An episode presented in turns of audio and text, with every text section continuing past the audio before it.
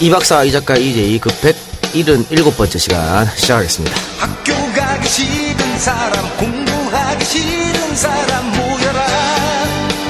모여라. 회사 가기 싫은 사람 장사하기 싫은 사람 모여라. 모여라. 아침부터 놀아보자 저녁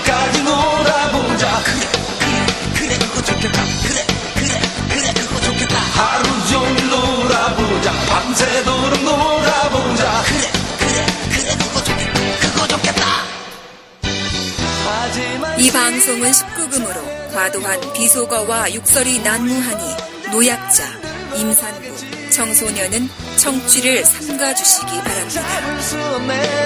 너는 바보 나는 바보.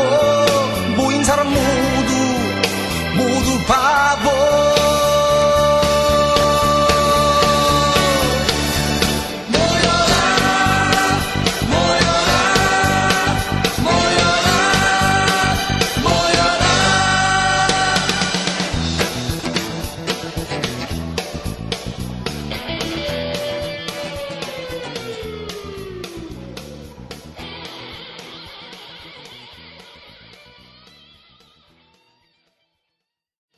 안녕하세요 EJ 팬 여러분 프리미엄 이벤트 카페 마포 세레나데입니다.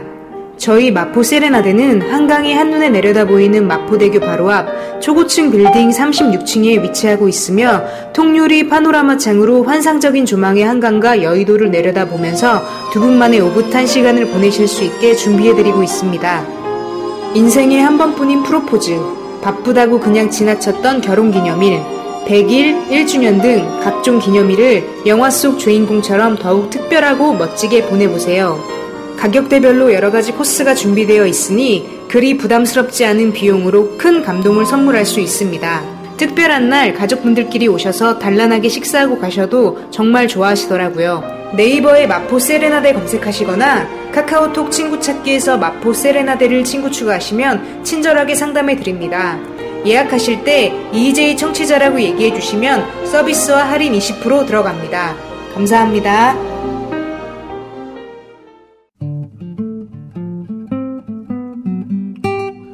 소고기 한우 다 똑같은 거 아닐까? 아닙니다.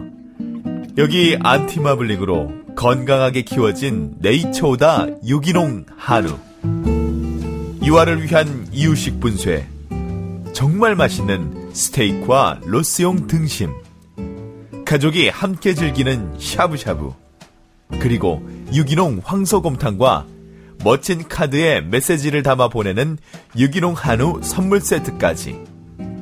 이제 단 한 번을 드셔도 건강한 이야기가 있는 네이처오다 유기농 한우와 함께 하세요. 이제 단 한 번을 드셔도 건강한 이야기가 있는 네이처오다 유기농 한우와 함께 하세요. 네, 에, 지난번 그 정봉주 의원 에, 인터뷰 편이 아주 초대박이 났네요. 3시간짜리 이거를 어떻게 듣냐고 하는 사람이 한 분도 안 계실 정도. 어. EJ의 곤조라는 얘기가 있더만. 그걸 안 자르고 한 방에 날리냐고. 아, 뭐 자르지 않아 우리는 뭐 나누고 뭐 이런 거 없어 한 방에 텅 받아라 이거 아니야. 야, 신넘버 3에서 그렇게 사활을 겪고서 또 그 얘기하냐? 뭐 어때 뭐까지 또. 아 그리고 또 여기서 제 자랑을 좀 깔아야 돼. 그날 내 깔때기를 워낙 안 돼가지고 음. 오늘 좀 깔아야 되는데 사실 어 뭐 이재명 시장이라든가 정청래 의원 또 조희연 교육감 정봉주 의원 뭐 다른 방송에 다 나갔어요. 네. 그런데 왜 이재명만 오면 터지는지 여러분들 아셔야 돼. 네 진행 능력이라고? 내가 다 끄집어내 주잖아. 그치? 게스트 위주로. 아, 그건 참 잘했어. 그날 만약에 네가 정의연이랑 똑같이 다이다이로 붙었으면 엉켰을 거야. 에이, 그 편집도 내가 어, 다, 다 정의원 위주로 다 위주로. 해줬어요. 그럼. 수비 형이었어? 아, 그, 그, 원래 그래. 원래 다 그렇게 하는데, 그, 좀, 저는 이, 우리 저기, 진행자 수준을 좀, 우리 저 형- 청취자들이 따라가줘야 된다. 그러니까 뭐, 그걸 듣고 무슨 뭐, 이 작가 내공 대결에서. 정봉주한테 졌네? 뭐, 빨대 대결에서 졌네? 그 편집 누가 합니까? 내가 해. 들어보고. 내가, 내가 그걸 대결할 것 같으면 어차피 우리 녹음하고 나서 안철수 의원 탈당 결정됐는데 음. 내가 한 거 쏙 빼고 정봉주 거만 올리면 되지. 근데 내가 왜 내걸 넣었냐? 정봉주 띄워주려고 내가 내 것까지 깔아준 거 아니야. 참, 사람들이 그걸 몰라. 고도의 편집이다. 그럼 그런 어디 EJ 정도 든, 들으시는 분들은 저는 그런 수준에 있다고 봐요. 어디 전국구에서 오셔서 그런 말씀 하시죠. 너희 왜 그래? 졌다. 난 너한테 졌다. 아, 그런 생각이 들고 사실은 그 빨대가 사실 굉장히 아주 좋은 빨대였어. 제가 그 안철수 의원이 에, 다면 평가 음. 그거 하- 하겠다고 할 거. 사실은 제가 에, 오프 더 레코드로 들은 거예요. 말하면 안 되는 거였어. 그래서 근데 말을 해버렸네. 그러니까 나는 안철수 의원이 탈당 안 하면 그거는 편집하려고 그랬지. 음. 그건 낼 수가 없죠. 왜냐하면 바- 누군지 바로 알기 때문에 큰일 나. 음. 근데 탈당했으니까 까짓거 탈당했는데 뭐 어때.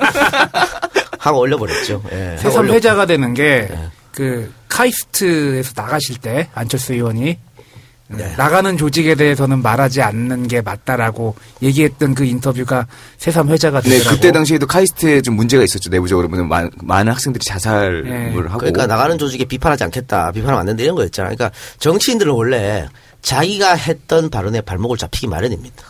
대표적인 홍준표 아니야. 그래, 어쨌든 여러분들 뭐 지난 방송 많이 들어주셔서 감사드리고. 이제만 하면 나오는 홍준표. 오늘 네. 하나 깔 거 있다.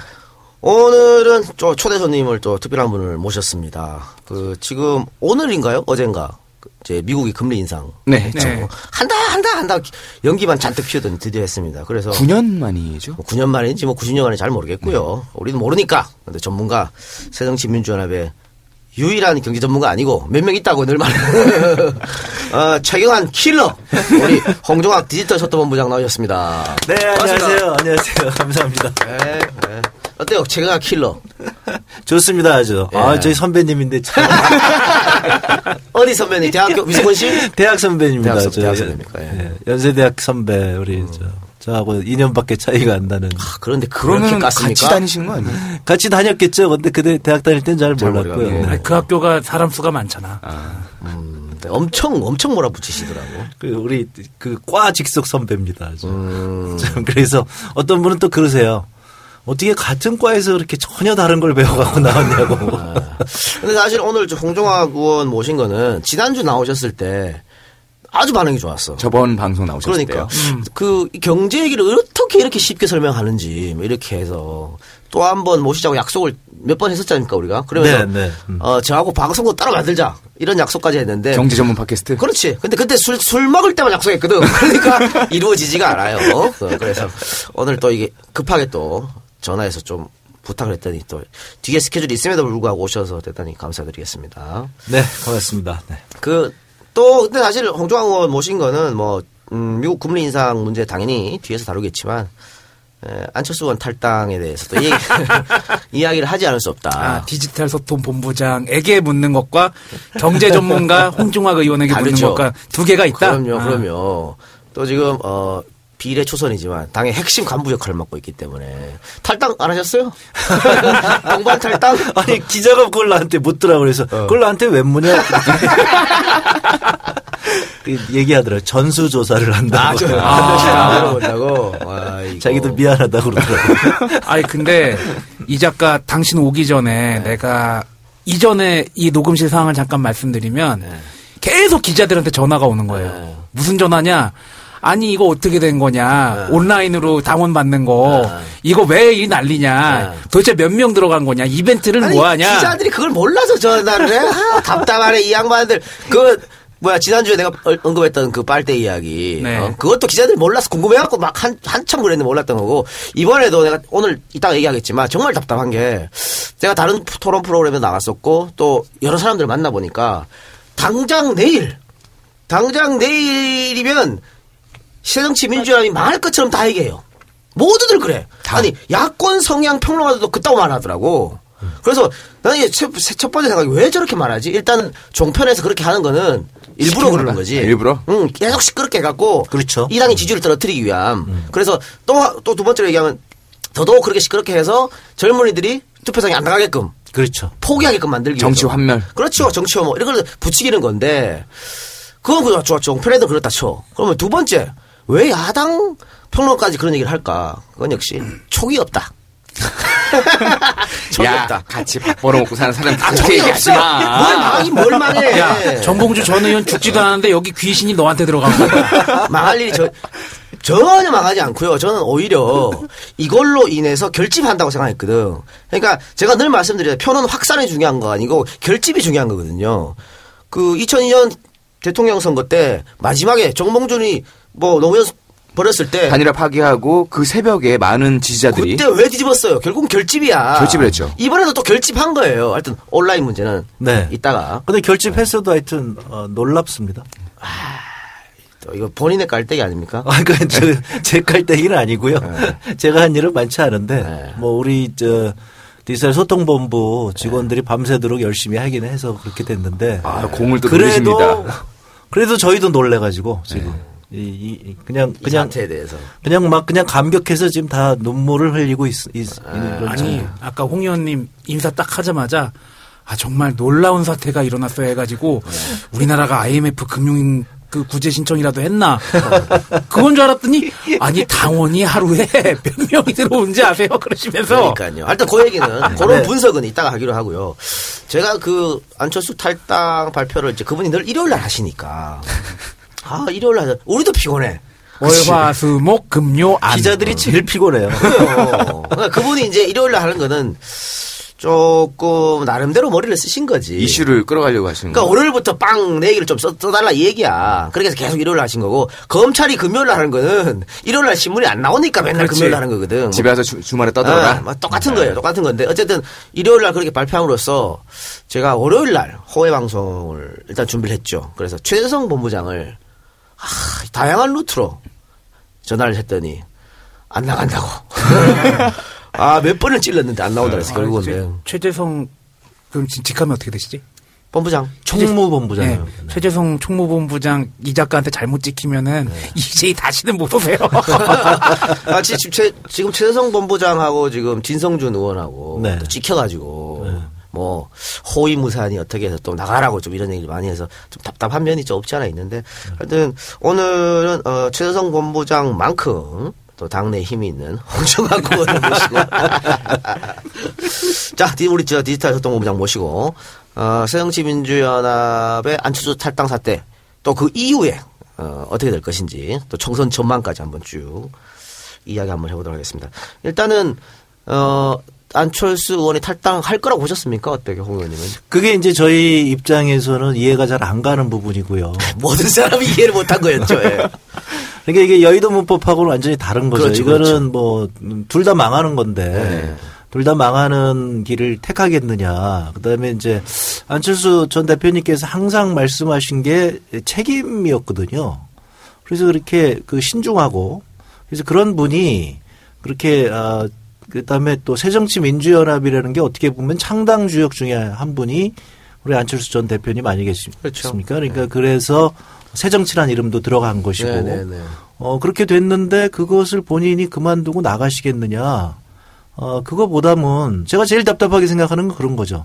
설사 지금 안철수 전 대표님 얘기하시는 대로 내년 총선의 전망이 어둡다면 음. 그러면 그 다음에 본인한테 기회가 또 오는 거잖아요. 어떻게 보면. 빙고. 그러니까. 근데 그런, 그런 여러 가지를 봤을 때, 그 탈당을 안 하지 않겠느냐. 그랬는데 이제, 어, 사후적으로 보니까 이미 오래전에 결심을 굳히신 거 아닌가. 음. 아, 그렇게 지금, 이제 와서 보면 이제 그렇게 보는 거죠. 그렇죠. 뭐 많은 기자들이 뭐 쓰거나 뭐 이런 나왔던 뉴스들을 보면 나를 어떻게 새누리당하고 비교를 하냐. 그 말에 가장 화가 났다. 감정적인 게 동요가 됐다라고 그러니까 그런. 감정적인 건 2012년부터 쌓여온 거야. 계속해서 쌓여온 거지. 안 의원님 혹시 이 방송 들으시면 저한테 배우세요. 어. 이작 이 박사와 이 작가의 이의제잖아. 걸핏하면 저 인간 때문에 승질 나가지고 나 안 해 그리고 어. 안할 거야 맨날 그러는데 끝내 못 나가고 있잖아요. 왜냐하면 저 인간이 확 찍어 누르든가 아니면은 어르고 달래든가 뭐 왔다 갔다 해요. 확 찍어 누르는 거 한 99, 어르고 나가 달래는 거. 씨발. 근데 요- 나가 씨발. 근데 요새 요새는 저도 지분이 좀 있으니까 뭐 나갈 수 있어 뭐 가끔 그 얘기하거든요. 그러고는 정적이 잠깐 흐르지. 사실은 안철수 의원이 나가려면 둘 중에 하나는 자기가 얻어야 돼. 명분을 얻던가. 실리를 실리를 얻던가. 근데 이건 두 개 다 없어요. 그러니까 명분이 이분이 지금 나가신다는 게 뭐야? 혁신 전대를 대표가 안 받아주니까 나가겠다는 거잖아. 이게 어떻게 명분이 돼 이게 전혀 명분이 안 되는 거. 그러면 사실은 이게 우리 방송에서 몇차례 언급했지만 시간적으로나 불가능하라고 정치적으로나 불가능하라고 얘기했어 이거는. 어쨌든 이것 때문에 나간다는 건 명분이 일단 안 맞는 거고 두 번째는 실리 문제인데요. 홍 의원님도 말씀하셨지만 기다리면 때가 한 번로 옵니다. 안 대표한테. 근데 그거를 기다리지 못했다는 거. 또 자기가 나가면 나가서 최소한 어, 수명 정도, 어, 그 정도 의석을 꾸릴 수 있을 것 같으면 사실 나, 나가도 어, 무막하거든요. 그런데 나갔을 때 그만큼 따라가겠느냐? 안 따라가면 누가 따라갑니까? 우리나라 제3정당이 한 번도 통과하지 못한 이유가 바로 그런 거예요. 지금 막 예전에 그 안 대표를 앞세워가지고 문 대표를 막 흔들었던 그 사람들, 그 사람들 안 대표가 좋아가지고 문 대표를 아, 안 대표를 앞세우고 흔든 게 아니거든. 내 공천권 보장해 달라고 그걸 안 대표를 해서 흔드는 거예요. 근데 그 사람들이 안 대표 나간다고 따라 나가면 다음 선거에서 우르르 다져 그 사람들은. 그러니까 못 나간다니까. 그러니까 안 대표는 나가자마자 혼자 정말 찬바람 부는 데 있을 수밖에 없는 거예요. 그러면 나중에 이 사람들이 지금 비주류로 가는 사람들이 공천에 자기가 떨어질 게 거의 확실한다. 그럴 때 나가겠죠. 근데 그때 만약에 안 대표가 그 사람들을 받아들이면 그게 뭔 새 정치야. 그렇잖아. 음. 구태 정치인들 공천 떨어진 사람들 받아주면 그게 뭔 새 정치냐고. 안철수 의원이 뭐라고 얘기했냐면은 정치 혁신 못하면 정치 그만두겠다고 얘기했거든요. 음. 지금 새정치민주연 합에서 혁신을 못했잖아. 예. 그럼 당장 정치를 그만둬야지. 그러니까 본인의 혁신을 자꾸 얘기하는 것이죠. 음. 또 지금 그러면은 신당 창당은 사실 지금 물 건너갔어요. 아무도 안 나가잖아. 아, 송호창까지 안 나가잖아. 아, 세 명 나갔잖아요. 문병호, 유성엽, 황주홍. 그래서 그 사람들 그 사람들이 뭐 하려고? 그 사람들 나- 아무것도 못해요. 나갔잖아. 아무것도 못하고 사실은 안철수 의원하고 문- 문병호 의원하고 그렇게 친한 사이도 아니야. 왜 갑자기 친해진 거야? 아니, 아니, 원래 비서실장을 했었지. 네. 그러니까 예전에 아주 사이가 나빴다가 비서실장의 네. 사이 좋, 좋았다가 얼마 전에 딱 다시 다시 이제 좀 틀어졌다 하더라고. 또 송호창 의원 같은 경우도요. 송호세. 성호창 의원이 예전에 그 민주당을 탈당할 때 그건 참 정치적 도의가 아니라고 봤거든. 음. 전략 공천 한 사람이잖아. 그렇죠. 그렇죠. 그랬는데 탈당하고 안철수한테 갔어. 그리고 다시 돌아왔죠. 어, 다시 그 그거면 다 합당했으니까 다시 돌아왔지. 그러면 정치 더 이상 안철수 나갈 때 같이 나가야 되는 게 맞는 거예요. 안철수의 사람이었으니까. 음. 근데 지금 또 안 나갔잖아. 근데 요것도 제가 빨대한테 들은 얘기를 네. 새정치민주연합 빨대한테 들은 얘기를 전해드리면 송호창 의원하고 안철수 의원하고 어, 이미 얼마 전 몇 개월 전부터 안 좋았다, 틀어졌다. 그러니까 그 문 대표 쪽에서 누구랑 얘기를 해야 되냐 그러면 송호창랑 얘기를 하면 되냐라고 했더니 안철수 쪽에서 아니 송호창랑 얘기할 필요 없다라고 했대요. 아하. 네. 어, 그럼 이미 이미 라인, 좀 라인 갈라졌다라고 하는 거야. 근데, 이제 예. 송호창 의원 같은 경우에는 뭐 이해는 되죠. 본인은 그때도 통합을 위해서 자기 나간다고 얘기했고, 그리고 결국은 들어왔으니까 그건 뭐 말되고, 지금도 본인은 통합을 위해서 지금 남아 있겠다고 얘기를 하는 거죠. 핑계죠 뭐. 하여튼, 근데 하여튼 이제 저희가 생각할 때 이제 통합을 위해서 노력해야 되는 것은 뭐 누구나 해야 된다고 생각을 하고요. 그러니까 문재인 대표께서도 계속 그렇게 얘기를 하신 거 아닙니까? 이제 통합을 위해서 뭐 전당대회를 한다면 통합 전당대회를 하자 뭐 이렇게까지 얘기를 하신 거고 통합을 위해서 정치인이 항상 노력해야 되는 건 맞죠. 그러니까 이제 그거는 맞는데 이게 이제 어, 안철수 대표님 같은 경우 지금 말씀하신 대로 이 대화 창구가 없었다고 하는 그렇죠. 것이 예. 이제 가장 그 문제가 아닌가 싶어요. 그러니까 제가 계속 안타깝게 생각하는 것은 안철수 대표님 같은 분하고 저하고 사실 이렇게 성향이 같아야 되는데 그러니까 이제 얘기하는 게 같잖아요. 저는 재벌 개혁 얘기하고 네. 그래서 시장 한국의 시장 어, 경제를 이렇게 한 단계 이렇게 개혁을 해야 된다 이렇게 얘기하는 것이고 안철수 전 대표님도 계속적으로 얘기하신 게 공정 경제. 그래서 뭐 LG 동물원, 우리 그 삼성 동물원 이걸 깨지 않으면 한국 경제의 미래는 없다 이런 얘기를 하시잖아요. 그러니까 사실은 이제 저 같은 사람하고 같이 이렇게 작업을 많이 하셔야 되는데 제가 이제 나가신 다음에 저도 후회를 뭐 반성을 했습니다마는 이, 이, 저하고 이제 우리 같은 사람하고 이렇게 만남이 별로 없었던 거죠. 그 식사는 한번 같이 했습니다. 저는 이제 한번 만나서 식사하자 그래서 점심 한번 어, 했는데 그게 이제 그냥 상투적으로 만나서 이렇게 이제부터 이제 한번 어, 서로 대화를 좀 해보자 이런 정도 식사하고 한번 말았거든요. 그래서 저희 스스로도 나중에 가서 보니까 안철수 전 대표님의 이른바 복심이 누구냐 도대체 누구하고 이게 협상을 하면 어, 이게 얘기가 되는 거냐. 그러니까 원래 여의도에서는 이렇게 그 전달자가 있어서 그 사람하고 다 협상을 해놓고 그렇죠. 예. 그러면 이제 마지막에 당사자들이 만나서, 예. 만나서 그냥 사인하고 끝내는 게 이게 정상적인데 바로 이렇게 그 이, 이 정확하게 전달해 줄 사람을 계속 못 찾고 근데 저는 그렇게 해서 어, 찾은 줄 알았는데 나중에 가보면 어 그쪽에서 오는 얘기가 아니다 그건 그 내 얘기가 아니다 그렇죠. 이렇게 그렇게 아, 나왔어요. 이런 식으로 이제 이게 반복이 되는 거죠. 근데 또 마찬가지로 음, 그 안철수 전 대표님도 그랬다고 그래요. 그러니까 자꾸 이쪽에서 얘기하는데 문재인 대표님은 엉뚱한 얘기 하신다고 이렇게 상호 간에 이런 불신들이 커뮤니케이션이 계속 틀어졌네. 예, 그러니까 기본적인 이 커뮤니케이션에 지금 문제가 있었던 거고요. 그게 이제 제일 안타까운 일이죠. 그러니까 저희처럼 이제 정치에 얼마 들어오지 않은 사람들 입장에서 보면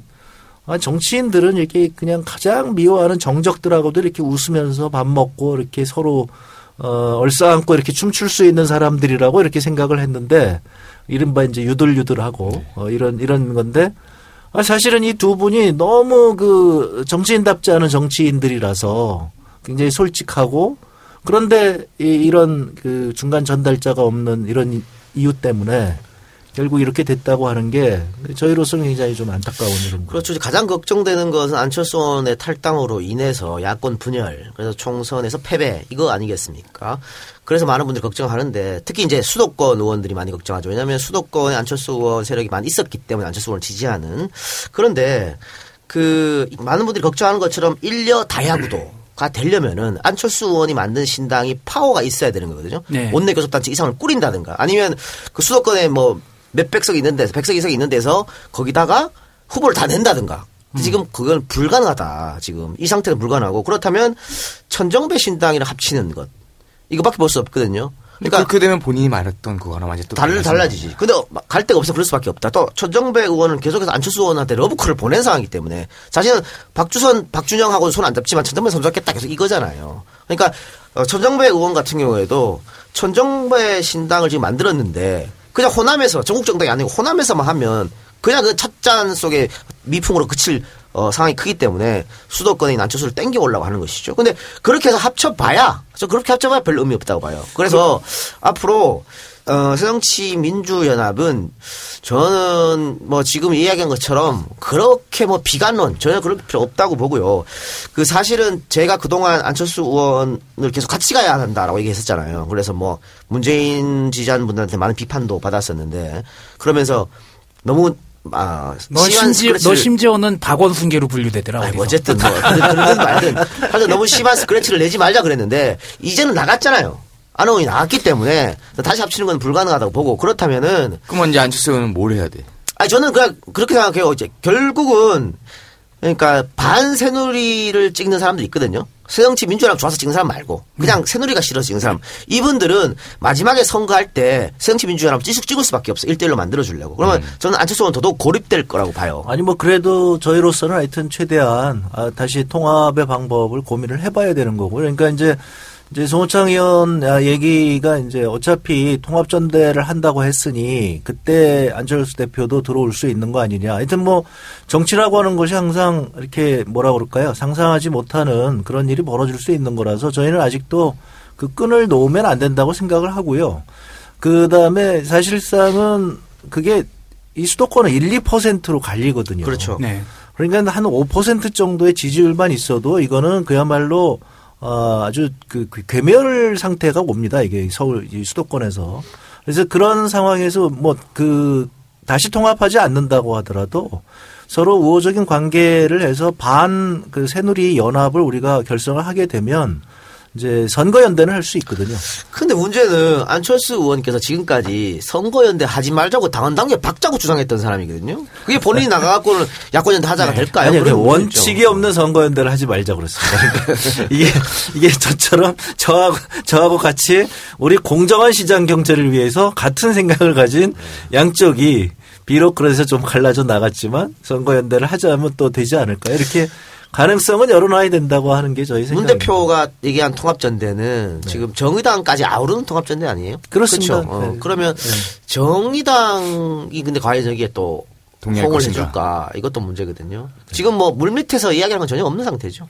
뭐 이런 얘기라고 하는 것이 서로 이제 지나가면서 오나 오면 가면 만나면서 이렇게 서로 어, 한번 타진해 보고요. 뭐 이렇게 당내 상호자 하중 보고 이런 건데요. 어, 뭐 최근에 이제 정의당도 지지도가 꽤 오른 것 같더라고요. 전에 네, 보니까 올랐습니다. 이렇게 그 군소 정당들하고 이렇게 좀 통합하면서 음. 좀 올라왔다는 것 같더라고요. 그러니까 그렇게 이제 계속 정의당이 올라가면 어 이제 논의하기는 점점 어려워질 거고요. 근데 아무튼 그래서 1월, 2월 이 기간 동안 어 저는 이제 이 야권의 각 정당들이 그 경쟁을 하지 않게 되겠나. 그래서 국민들의 마음을 사기 위해서 경쟁을 하게 될 것이고 저는 어떻게 보면 그것을 우리가 잘만 하면 서로 경쟁을 해서 어, 국민들한테 다가가면 어, 이렇게 정치의 혐오를 느끼던 분들이 어, 정치 현장에 나와서 좀 도움이 될 수도 있지 않을까 하는 기대 섞인 생각은 갖고 있는데 근데 워낙 이제 안철수 전 대표님이 나가신 게 지금 충격이 크기 때문에 현재로서는 지금 어, 현재 당장의 전망은 굉장히 어두운 편이다 저희는 그렇게 생각을 하는 거죠. 근데 저도 뭐 선거연대 정책연대 어, 정의당까지 어울려서 하는 거 찬성하는데 그러니까 새누리가 이게 무서워서 그런 거 하면 절대 안 된다고 막 얘기하는 거지. 그리고 보통 선거를 하면 국민 그 야권을 지지하신 국민들이 후보는 뭐 2번 찍고 비례는- 정당 투표는 3번 한다 이런 게 굉장히 많, 많지 않습니까? 음. 아마 통진당 예전에 통진당하고 선거할 때도 그랬죠. 지난번에 그랬죠. 네. 예. 그래서 이번에도 하여튼 좀 잘 조율을 좀 했으면 하는 저는 그런 바람이에요. 그런 바람이 있는데 어떻게 될지 좀 지켜봐야 할 것 같아요. 아니 그게 안 되면 지금 이제 굉장히 사실 위험한 상황이거든요. 그 지금 박근혜 대통령 그 하시는 걸 보면 거의 어 독재로 거의 회귀한 상황이고요. 지금 뭐 여야 합의에 국회 선진화법도 그냥 무력화시키겠다. 거의 지금 아버지가 했던 유신의 개념으로 지금 국회를 보고 있더라고요. 그렇습니다. 그래갖고 이제 국회의장을 막 지금 겁박을 하고 있는 이런 정도거든요. 근데 국회 저희가 사실 걱정을 많이 했습니다. 국회의장이 이 저기 넘어가면 어떻게 되나. 근데 그 법조문상에서 너무나 명백하기 때문에 국회의장도 차마 그렇게 할 수가 없어서 어제 드디어 어, 청와대 얘기를 들을 수 없다 지금 여야 합의를 해와라.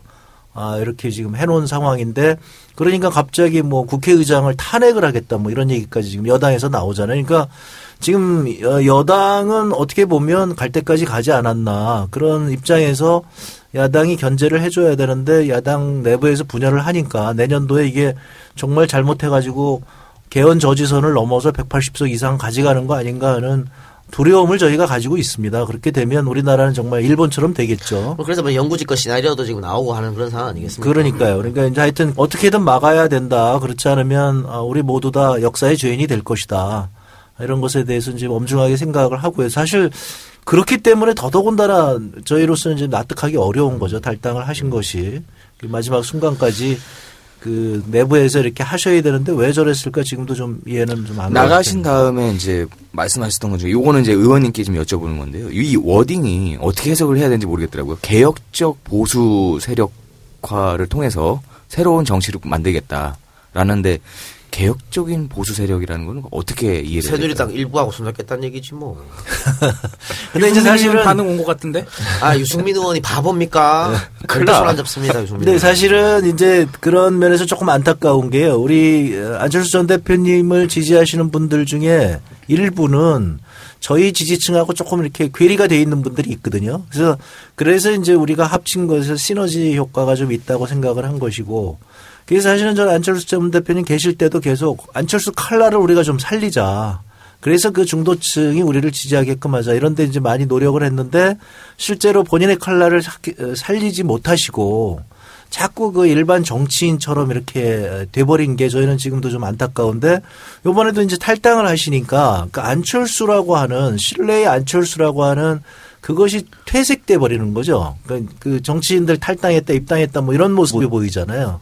그래서 그런 게 저는 굉장히 안타까운데 어 그래도 지금 현재 그 기존의 안철수 지지자라고 하는 안철수 현상에 대한 지지자라고 하는 그쪽이 중도층에 있기 때문에 어 저희도 뭐 그거에 대해서는 그 그분들하고 이제 대화를 많이 하도록 그리고 그분들을 수용할 수 있는 노력은 저희가 많이 해야 된다고 생각을 합니다. 근데 저희가 납득하지 못하는 것은 이런 거거든요. 저희가 뭐 그렇다고 굉장히 좌편향돼 있는 정당이냐 그렇지는 않거든요. 그러니까 민주당이 어떻게 좌로 갔습니까? 네, 저, 재벌 정 재벌 개혁이라고 하는 것이 이게 그, 그 좌의 논리가 아니란 말이죠. 이것은 그러니까 제가 항상 말씀드리는데 재벌 개혁이라고 하는 건 이미 미국에서 했기 때문에 미국에서 1920년대 한국보다 더 심한 재벌들이 있었고 그걸 개혁하고 나서 미국의 자본주의가 본격적으로 꽃을 피웠다.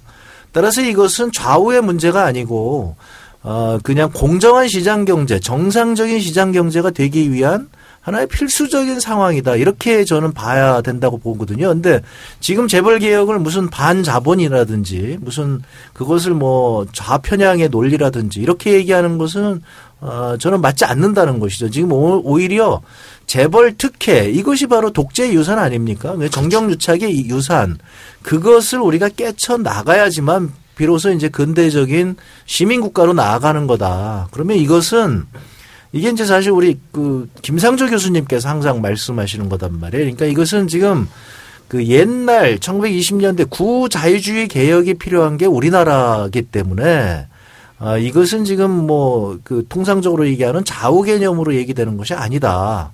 아, 이렇게 봐야 되는 거거든요. 그러니까 그런 의미에서 그 안철수 대표님하고 제가 얘기를 하면서 안철수 대표님 본인이 이 좌우 개념에 대해서 잘 모르세요, 사실.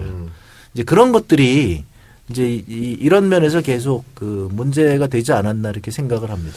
네, 뭐 아까 전에 그홍 의원님께서 안철수 의원을 지지하는 그 중도층 끌어안아야 된다고 말씀하셨는데 공감은 합니다만은 예를 들면 안 의원이 민중 총궐기 했던 거 그런 방법에 동의하지 않는다고 이야기를 했었거든요. 근데 본인은 동의하지 않더라도 국민들이 나왔으면 그렇게 예전 야당에서 가서 보호돼주고 지지돼주고 해야 된다고 봐요. 그러니까 그렇게 함으로써 중 중도표 안 의원을 지지하는 중도표가 새정치 민주연합에 오는 게 아니고 새정치 민주연합을 원래 지지하던 어떤 집도끼들의 실망감이 더 크, 크지 않는가 이런 것 때문에 안철수 의원을 좀 비판했던 거고 그러니까요. 그러니까 네.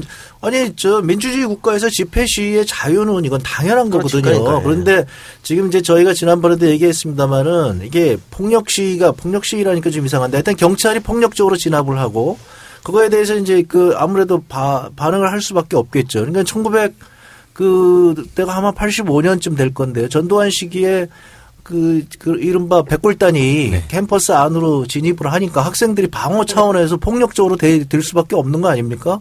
그러니까 지키기 위해서 방어하기 위해서 백골단과 맞서 싸운 거단 말이에요. 그때 그래서 당시에. 이름도 사수대였죠. 뭐 그런 거잖아요. 그러니까 이제 그리고 나서 어 이제 결국은 그 백골단을 그 교정 밖으로 몰아냈고 그리고 나서 우리 평화적인 시위하자. 그러니까 우리 예를 들어서 60 항쟁할 때는 얼마나 평화적인 시위였습니까? 그러니까 그렇게 평화적인 시위를 해갖고 많은 사람들이 나오고 이렇게 돼가지고 이건 아주 민주주의 국가에서 아주 너무나 당연한 집회 시위의 그 자유를 보장받는 거거든요.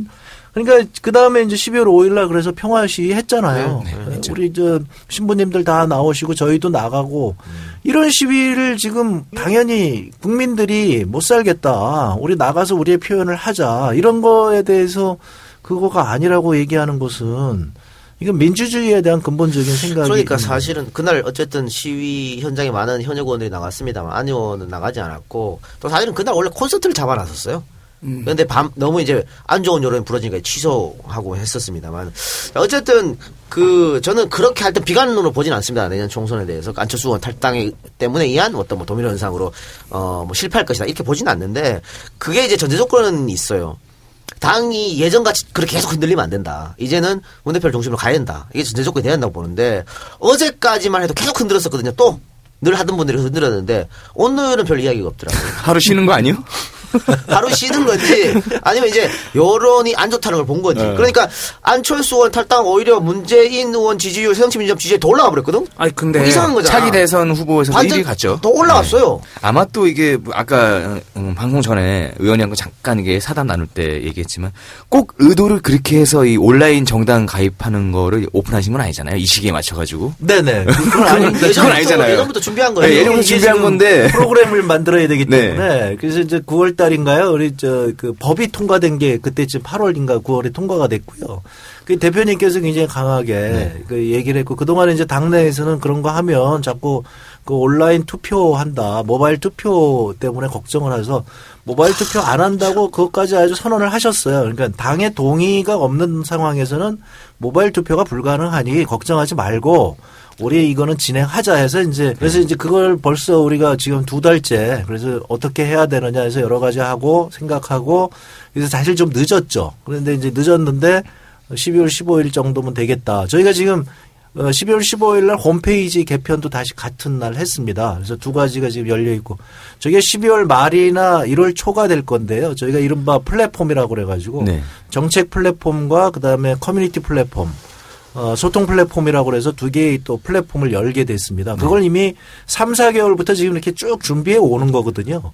준비했는데 하필이면 또 이렇게 그러니까 15일 그게 되는 바람에 네. 어, 안 의원 이제 나가시고 네. 어, 많은 어, 많은 국민분들이 당원으로 가입을 했습니다. 그러니까 당원으로 가입한 그 많은 분들이 나는 어제 뭐 칠- 하루 만에 7,500명이라 그래서 아 이랬는데 치- 하루 만에 7,500명이 아니고 많이 넘었다. 만 명이 넘었다면서요? 지금 오늘 지금 3만 3천 명이 이벤트가 여러 개 생겼어 지금. 지금 이틀 만에 3만 명이 넘은 거 아니에요, 그러면? 네, 이미 이틀 만에 3만 3천 명까지 왔어요. 이런 기록이 없습니다. 이런 정당 역사상 이런 게 없었다니까. 아니 만 번째 가입한 사람이랑 식사하겠다고 재인 형이 얘기했잖아.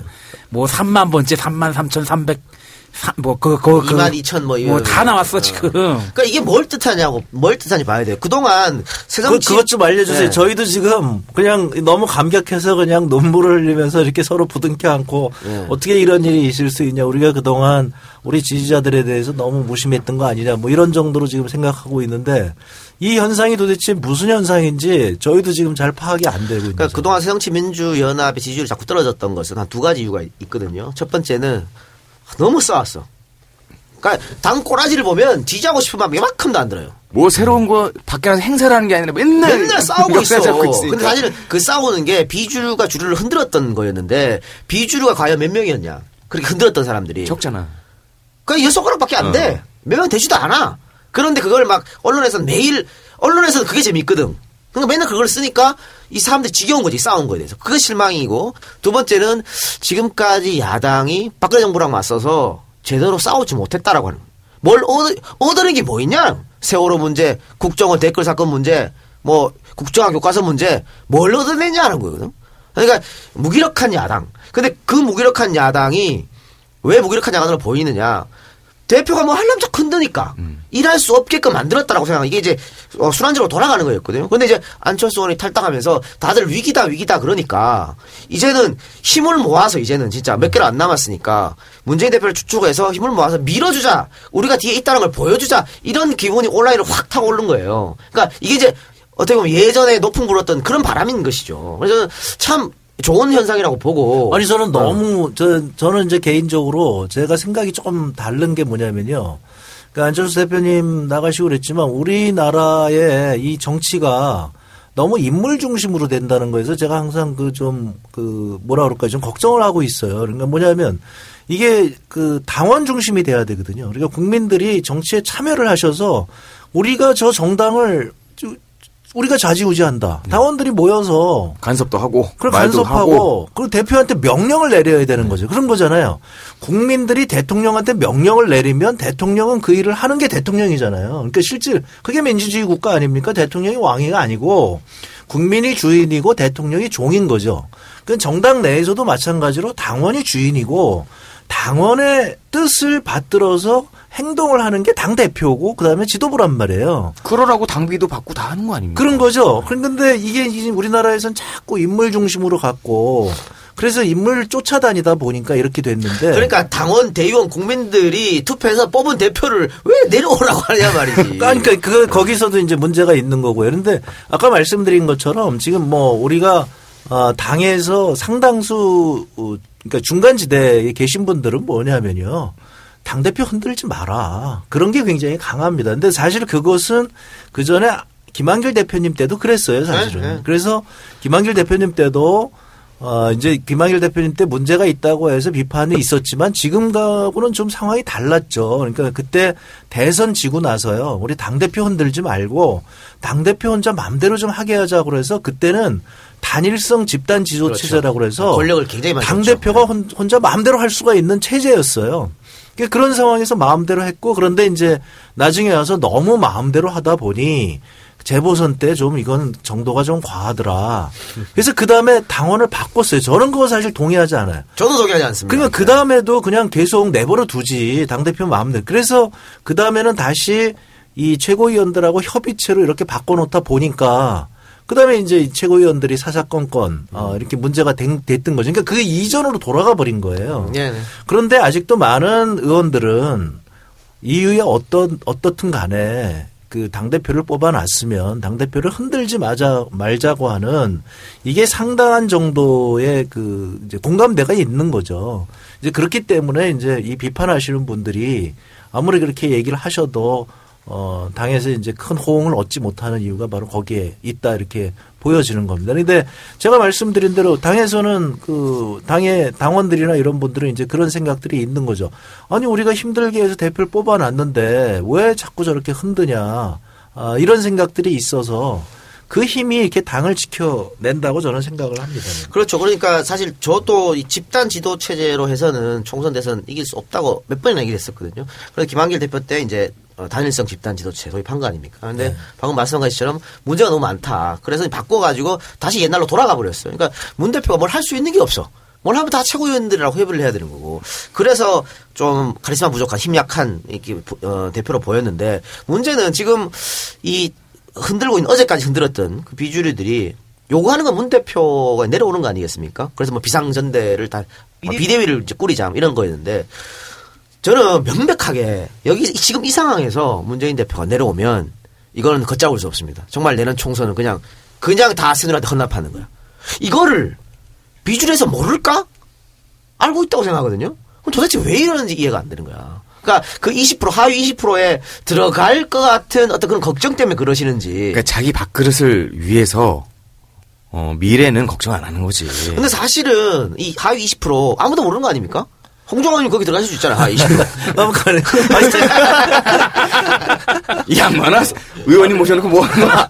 아니 제가 가능성이 굉장히 높습니다 보니까 아니 보니까 저는 열심히 했는데 이렇게 입법 이렇게 활동 이런 걸 가지고 지금 평가를 하더라고요.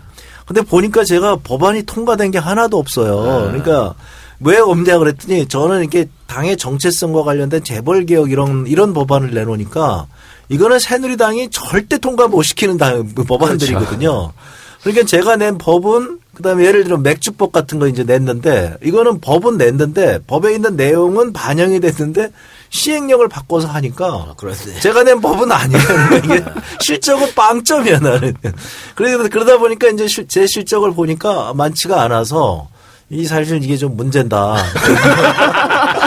다면 평가는 어때요? 의원님들 다른 의원님들한테 좀 인심을 얻었습니까? 아니 단연 다면 평가도 이게 문제가 됐던 게 이게 완전히 인기 투표가 되고 그럴 수 있죠. 예. 그다음에 이게 이제 그러다 보니까 어, 개파 중심으로 생각을 하게 되면 다면 평가가 굉장히 왜곡될 가능성이 있더라고요. 그래서 의원들 사이에서는 저거 잘못됐다 지금. 그래서 문제가 심각하다고 얘기를 하는데 어, 지금 와서 이제 그걸 바꿀 수도 어, 없고. 그래서 하여튼 이런저런 아, 예. 문제는 있어요. 근데 이제 무- 얘기는 뭐냐면요. 의원들하고도 안 친한 모양인데. 야, 근데 디지털 소통 본부장을 하시니 그러니까 저기 저는 디지털 쪽으로만 친합니다. 어쨌든 뭐 이번에 이렇게 그 온라인으로 당원 가입 이건 뭐 사실 정의당도 못한 거예요. 네. 최초로 이제 새정치민주연합에서 한 거고 또 뭐 진짜 나타났다 같은 팟캐스트도 3파 역할을 또 우리 홍정환 의원님이 하셨기 때문에 뭐 그런 면에서는 플러스가 좀 되지 않을까요? 그런 그런 점수 난이 없더라고요. 아, 아깝네요. 아, 참. 큰일 났어요. 그래. 그뭐 제가 지금 남 걱정할 때가 아닌 것 같고요. 네. 근데 하여튼 이제 그 아까 말씀드리는 게 저는 중요한 것 같은데요. 네. 그래서 우리 그 지금 정치 혐오증을 저 박근혜 정부와 보수 정당에서 자꾸 이렇게 그 부추기고 있거든요. 그래가지고 이제 그 젊은 사람들이 정치에 참여하지 못하도록. 그러니까 제가 항상 말씀드리는 건 뭐냐면 그 외국에 보면 40대 당수 이런 분들이 나오잖아요. 음. 근데 그분들이 그래서 정치 경력, 어, 40대인데 정치 경력이 얼마냐 그러면 25년 막 이래요. 그러니까 무슨 얘기냐면 아주 어렸을 때부터 참여를 15살 예. 뭐 이렇게 중학교 고등학교 때부터 그러니까 미국에서도 보니까 미국은 그렇게 정당 가입은 안 하는데 이 학생들이 선거할 때 자원봉사자도 이렇게 가더라고요. 아. 그러니까 옛날에 클린턴 대통령 보니까 중학교 때 이렇게 자원봉사자 가고 고등학교 때 이렇게 그 백악관에 가서 대통령하고 사진 찍고 이러면서 이제 내가 대통령이 되겠다 이렇게 꿈을 꾸거든요. 그러니까 우리나라에서도 이렇게 정치가 마음에 안 드시면 직접 정치를 하셔야 되는 거거든요. 그럼요. 예. 그러니까 당원들이 들어와서 당, 그러니까 당원들이 와서 당원들이 대표한테 명령을 내리고 이렇게 해가지고 이제 바꿔 나가야 되는데 아직까지 지금까지의 문제는 뭐냐면 어 우리 정당도 보수화되어서 이렇게 그 관료화되어서 당원들의 목소리가 대표한테 가기가 굉장히 힘들다. 이게 우리 당원들의 불만이에요. 그쵸, 그 층계가 있었죠. 그렇죠. 이게 그게 굉장히 힘들어서 그런데 하여튼 저가 목표로 삼는 게 그거거든요. 그러니까 이 당원들의 목소리가 즉각적으로 대표한테 전달되고 그다음에 전 대표의 목소리가 당원들에게 즉각적으로 전달이 되어서 이 소통을 원활하게 하죠. 근데 제가 가보니까 이제 디지털 소통에 이런 기구들이 돼 있어서 충분히 가능하겠다. 가능하죠.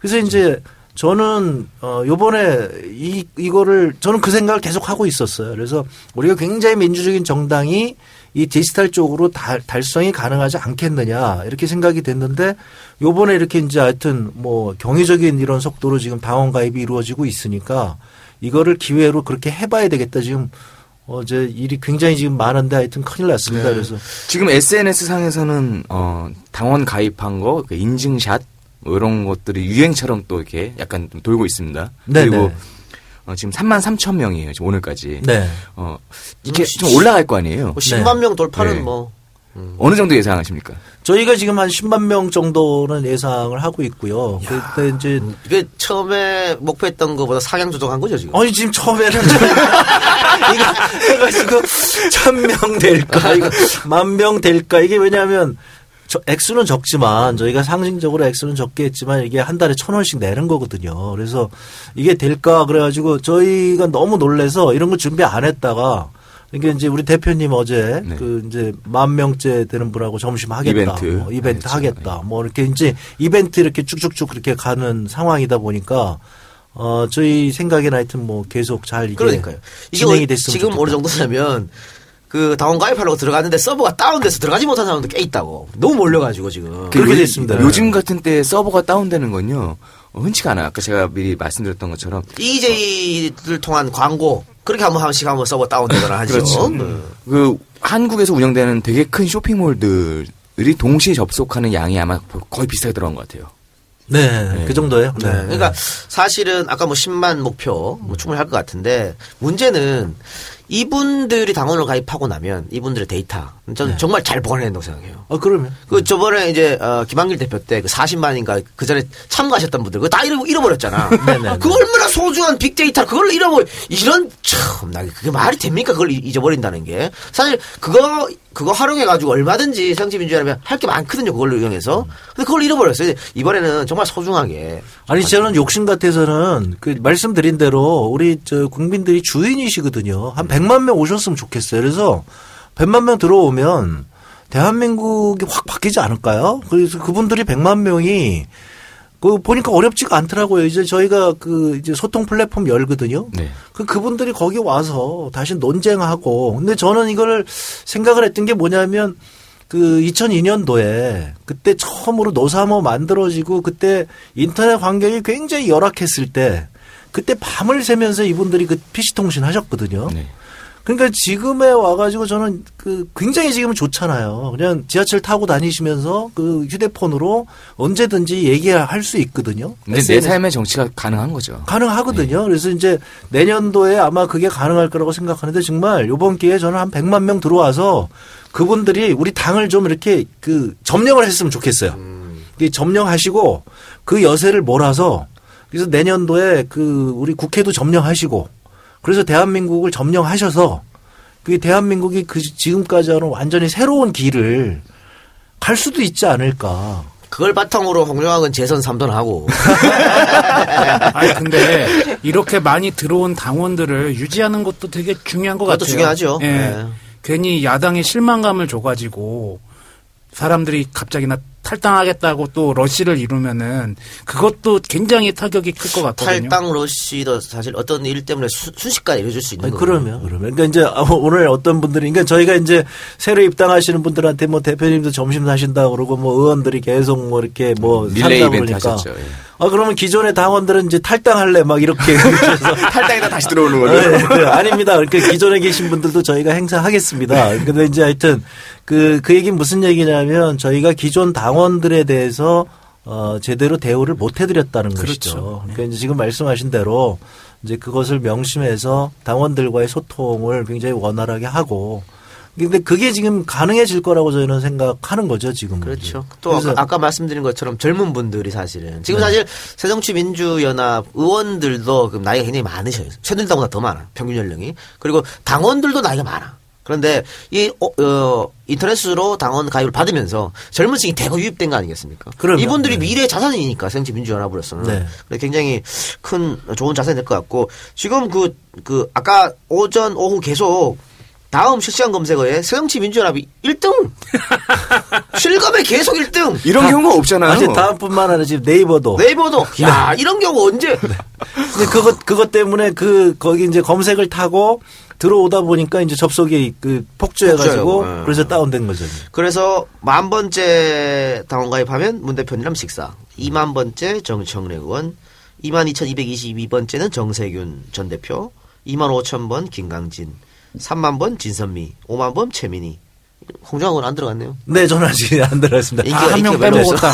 33,333번째 도종환 의원. 아 그렇습니까 음. 하여튼 저는 아직 정하진 않았는데요. 저, 저는 이제 그 하나 정해서 어, 맥주 살 겁니다. 네. 맥주로 네. 야 우리. 술을 좋아하시니까 그 이벤트 아까 얘기 그 인터뷰 하실 때 잠깐 옆에 들었는데 김광진 의원이 사우나에서 계란을 산다고 그러는데 네.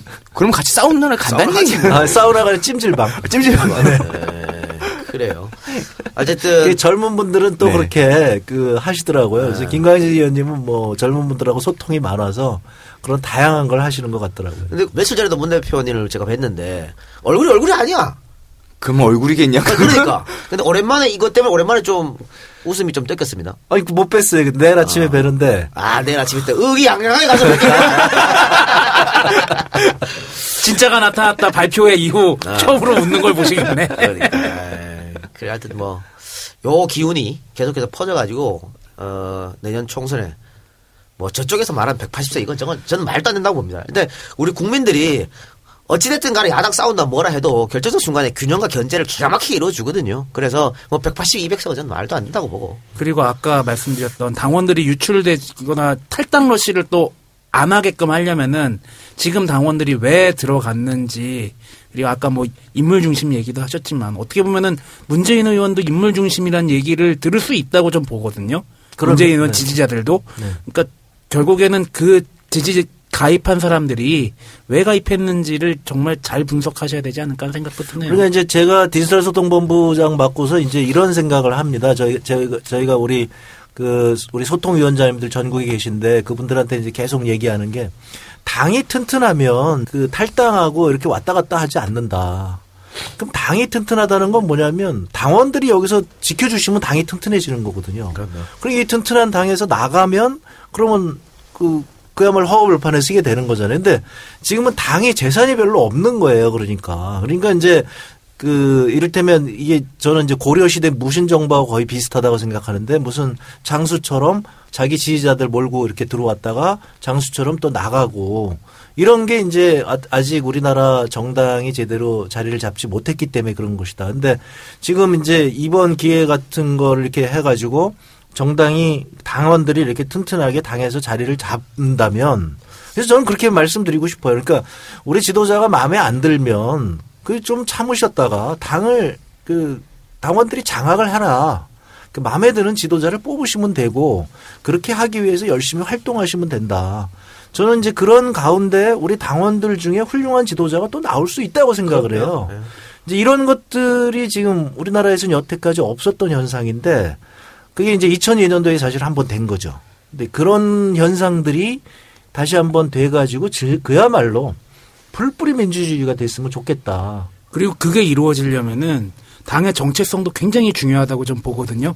왜냐하면 우리나라 정당이 지역 중심적이고 또 인물 중심적인 게 크다 보니까 정말 우리 정당은 이런 정책을 펴 나가겠다라는 게 있고 거기에 지지하는 사람들이 싹 몰려 들어오는 구조가 돼야지 된다고 좀 보거든요. 근데 이제 그 문제는 오해가 좀 많으신 것 같은데요. 그 외부에서 보시는 것보다는 우리 당 내부의 공감대는 상당히 그 일치돼 있습니다. 그러니까 뭐 제가 말씀드립니다만은 우리 당내에서 제가 경제민주화 얘기할 때 거기에 대해서 반대하신 분들이 많지 않거든요. 그러니까 그런 면에서 경제민주화 한다. 그 다음에 그 복지 확대로 한다.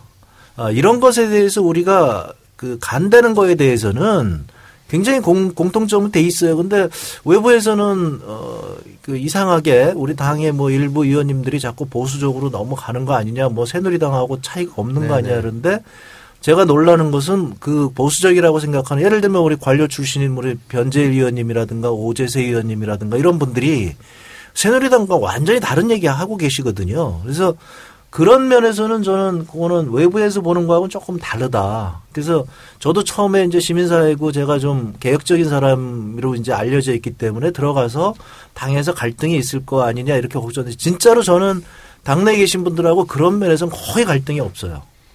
정책적으로 이렇게 그 뭐라 그럴까요? 하나의 그 방법론상의 좀 차이 정도가 있을 뿐이지 그런 큰 정, 그 서민을 위한 정책, 중산층을 위한 정책 이런 것에 대해서는 어, 새정치민주연합을 믿으셔도 좋다. 저는 그 말씀은 좀 드리고 싶습니다. 네, 알겠습니다.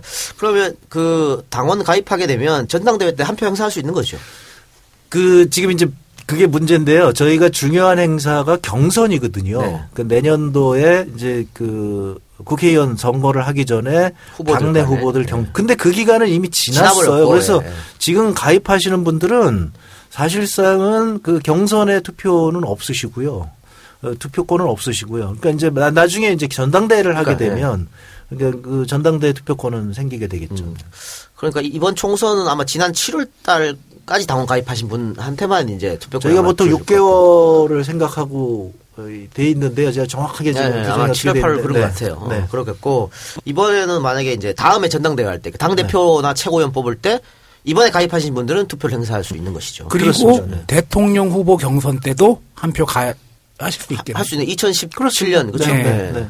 그러니까 이제 여러분들이 직접적으로 정치를 참여하는 거니까. 네, 그러니까 이제 저는 그게 너무 좋은 게 뭐냐면 그동안 우리가 그 안에서 당원과 그다음에 일반인들 비중을 뭐 3대 7로 할 것이냐 4대 6으로 할 것이냐 이런 것 때문에 굉장히 이제 말들이 좀 논란이 있었죠. 많았거든요. 근데 이렇게 많이들 가입해 그렇죠. 주시면 네. 그거 자체가 의미가 없어져 버리거든요. 그러면 어. 그래서 이제 그런 면에서 저는 어 요번 그 어제 오늘 이 현상이 너무 고무적이다. 그럼 당내에서 더 이상 이제 다툼할 일도 없다. 음. 새누리당이 이걸 따라 하겠죠? 새누리당은 이, 이런 현상은 나타나지 않습니다. 새누리당은 이런 건 안 돼요. 그거는 그게 이제 저희가 생각하는 저희의 장점인데 우리가 그동안 그걸 정말 못 살려가지고 네. 어, 이렇게 됐는데 새누리당은 뭐 도저히 이거는 안 되는 거죠. 이유가 두 개 있네요. 첫째, 새누리당엔 박근혜 씨가 있다. 2번, 새누리당엔 홍종학 의원이 없다.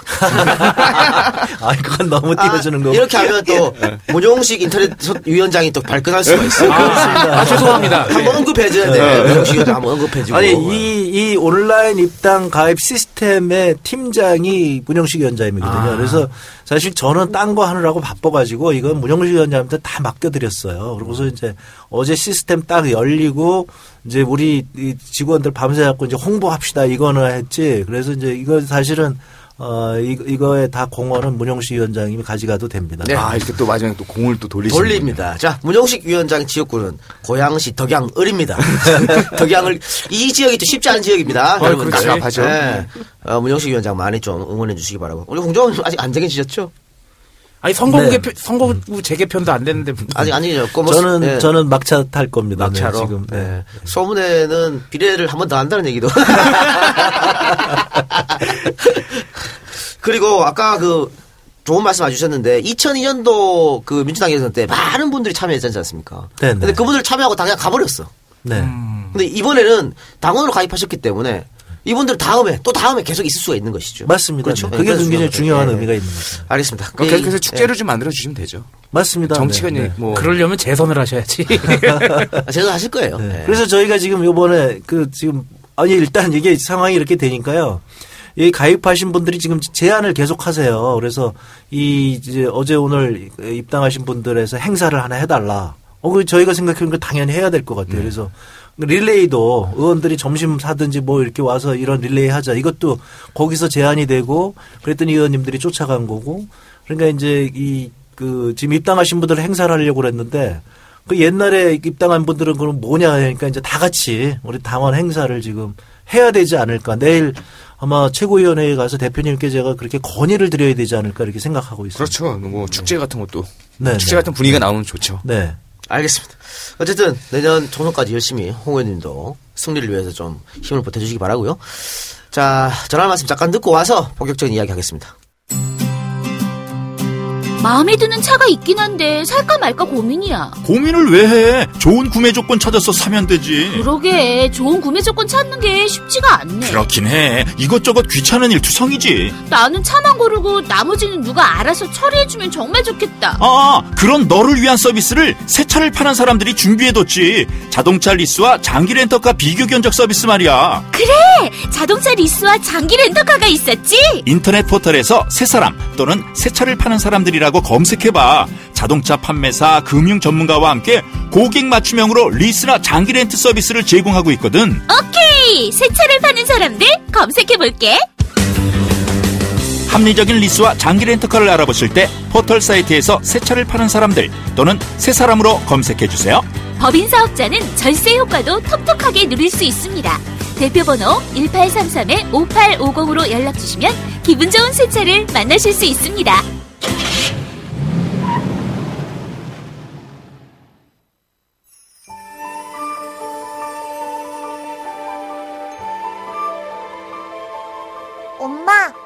곧 크리스마스인데 집이 너무 허전한 것 같아요. 올해는 크리스마스 분위기 한번 내볼까? 그런데 트리를 어디서 사야 되지? 허전한 집을 따뜻하게 채워줄 트리를 찾으세요. 합리적인 가격과 세련된 디자인의 크리스마스 트리가 여기 있습니다. 크리스마스 트리가 필요한 모든 곳에 웰스굿 크리스마스 트리. 가정에서, 사무실에서, 내 가게에서 책상용 미니 트리부터 2.5m 초대형 트리까지 원하시는 트리를 웰스굿에서 모두 만나보실 수 있습니다. 웰스굿 트리와 함께 행복한 크리스마스를 보내시는 건 어떠세요? 소중한 사람에게 선물용으로도 아주 좋습니다. 크리스마스의 감동 웰스굿 검색창에 웰스굿을 쳐보세요. 우와, 이제 우리 집에 크리스마스 트리가 있어요. 엄마, 아빠, 메리 크리스마스!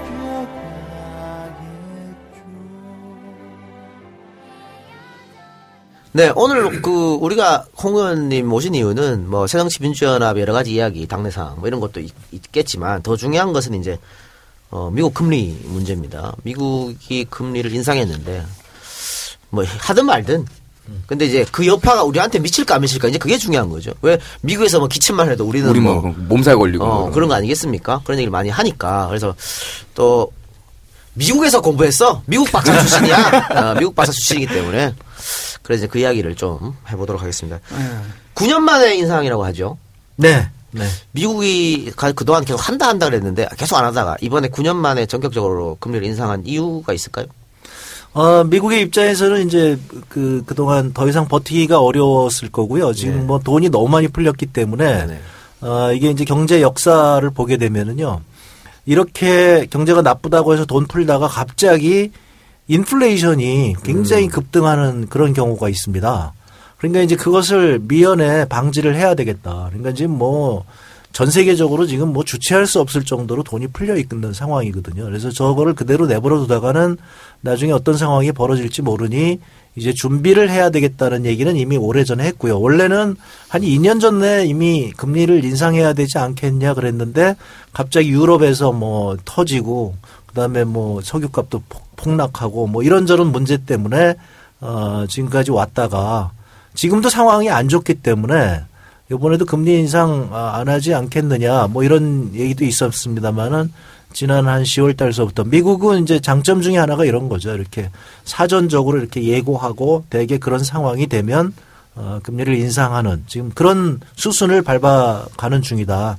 그래서 이제 어제 드디어 인상을 했죠. 네. 0.25%. 그러니까는 뭐 이 상태가 너무 지속되면 위험할 수 있다고 말씀하셨는데 너무 오랫동안 장기적으로 저금리 정책을 벌여서 이게 미국 경제 오히려 발목을 또 한 번 버블이 올 수 있는 뭐 그런 겁니까? 네네 그렇습니다. 그러니까 그, 그 버블보다도 더 무서운 이제 어 하이퍼 인플레이션, 인플레이션이 갑자기 뭐10% 20%를 뛰는 리어카에다 돈 싣고 다니는 꼴 나온 거 이제 잘못하면 그 이- 이게 이제 잘못 가게 되면 관리를 잘못하게 되면 이제 그렇게 되는데 어 그러니까 지금부터는 이제 굉장히 어려운 상황이죠. 그러니까 정부가 이런 통화 정책, 재정 정책, 그러니까 돈을 얼마나 이제 풀고 걷어들이고 이런 것들이 어, 이게 지금 사실 전 세계 경제가 정상적인 경제가 아니거든요. 그렇죠. 그러니까 이런 전 비정상적인 경제는 어디로 튈지 모르기 때문에 아, 이럴 때는 이제 사전적으로 좀 대비를 하는 게 좋다. 이게 전반적으로 이제 얘기죠. 근데 아직 일부 경제학자들은 이거 굉장히 잘못하는 거다. 어. 어, 미국 경제가 아직도 안 좋기 때문에 아, 이런 식으로 올렸다가 미국 경제 다시 꼬꾸라질 것이다. 아, 이렇게 얘기하는 경제학자들도 꽤 있습니다. 지금 0.25 올린 거죠. 네네네. 이, 이 퍼센트는 어떻게 보십니까? 많이 올랐다고 보십니까? 작게 올랐다고? 아니요, 그 자체는 이제 큰 의미는 없고요. 네. 0.25가 뭐 큰 의미를 주는 건 아닌데요. 네. 이제 방향이 바뀌었다는 것을 음. 이제 시장에 알리는 것이기 때문에 올렸다는 네, 그 이제부터는 이제 더. 이상 금리가 내려가거나 마이너스 금리로 가는 게 아니라 어 지금 뭐 유- 유럽 같은 경우는 지금 마이너스 금리 간다고 그러거든요. 그러니까 글로 가는 게 아니기 때문에 어 이제는 틀림없이 앞으로 어그 금리가 더 올라갈 것이다. 따라서 그것을 대비해야 된다는 것을 이제 경제 참여자들에게 소비자들에게 신호를 주는 거죠. 이게 이게 미국의 강점이에요. 그래서 대비해라. 그러니까 단기간에 또 올릴 수 있다라는 말씀이시죠. 아, 단기간은 아니지만 네. 이제 장기적으로는 이제 계속해서 올리겠다. 올라가는 쪽으로 간다. 어, 이제는 그래서 올라가는 쪽에 어, 예, 그거는 명확하게 봐라. 했습니다. 충격을 많이 주지 않기 위해서 점진적으로. 어, 점진적으로 예. 올라갈 것이다. 내년도에 그렇게. 근데 상황이 안 좋기 때문에요. 어, 내년도에 그냥 이런 이런 상황으로 내년을 지나갈 수도 있습니다. 그러니까 그 상황은 이제 어, 다른 거죠. 근데 지금 경제적으로 굉장히 안 좋습니다. 그러니까 유가가 폭락한 것이 예. 어, 뭐 좋다고 생각하는 쪽도 있겠지만 뭐 기름값은 떨어졌지만 지금 베네수엘라나 뭐 러시아나 이런 그 기름에 의존하는 중동 국가나 이런 국가들이 지금 굉장히 위험해졌습니다. 그러니까 미국에서도 지금 이 석유 시추와 관련된 기업들이 지금 계속 도산하고 있고요. 아, 어, 그러니까 이것이 또 이제 한쪽으로 그러니까 경제가 이렇게 급격하게 변동하게 되면 어, 한쪽에서 이런 문제가 생기게 되는 거죠. 그래서 이제 어, 이렇게 지금 개발도상국들이 이 한쪽에서 이렇게 기름값 폭락 때문에 어렵고 그다음에 이제 미국이 어, 또 금리 인상해서 또 자금본이 빠져나가면 또 어렵게 되면 이중고가 겪게 되어서 어, 굉장히 어려워질 거 아니겠느냐. 그러면 이제 미국이 금리를 더 이상 올리지 못할 거다. 지금 이렇게 예상하고 있는 거죠. 지금 그러면 유럽하고 일본도 따라 올릴 것인가 이런 추측도 있거든요. 그런 건 어떻게 보세요? 지금 어, 거꾸로 가고 있죠. 그쪽은 아직 경제가 굉장히 안 좋기 때문에 따라 올리진 않을 것이다. 네, 그못 쫓아가고 있습니다. 우리는 어떨까요?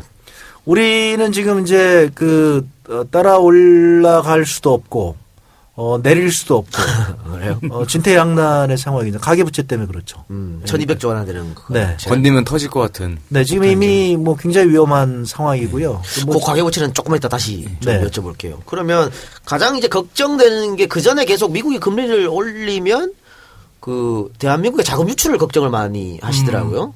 당연히 그쪽으로 투자할 사람들이 다 빠져 나가는 것 아니냐. 예전의 악몽이 또 생각나는 이런 거죠. 걱정에 대해서는 우려에 대해서는 어떻게 보십니까? 그러니까 이제 그 과거를 좀 봐야 되는데요. 그러니까 우리나라 입장에서는 가장 이제 쓰라린 게 예를 들면 97년도의 외환위기 아니겠습니까? 네.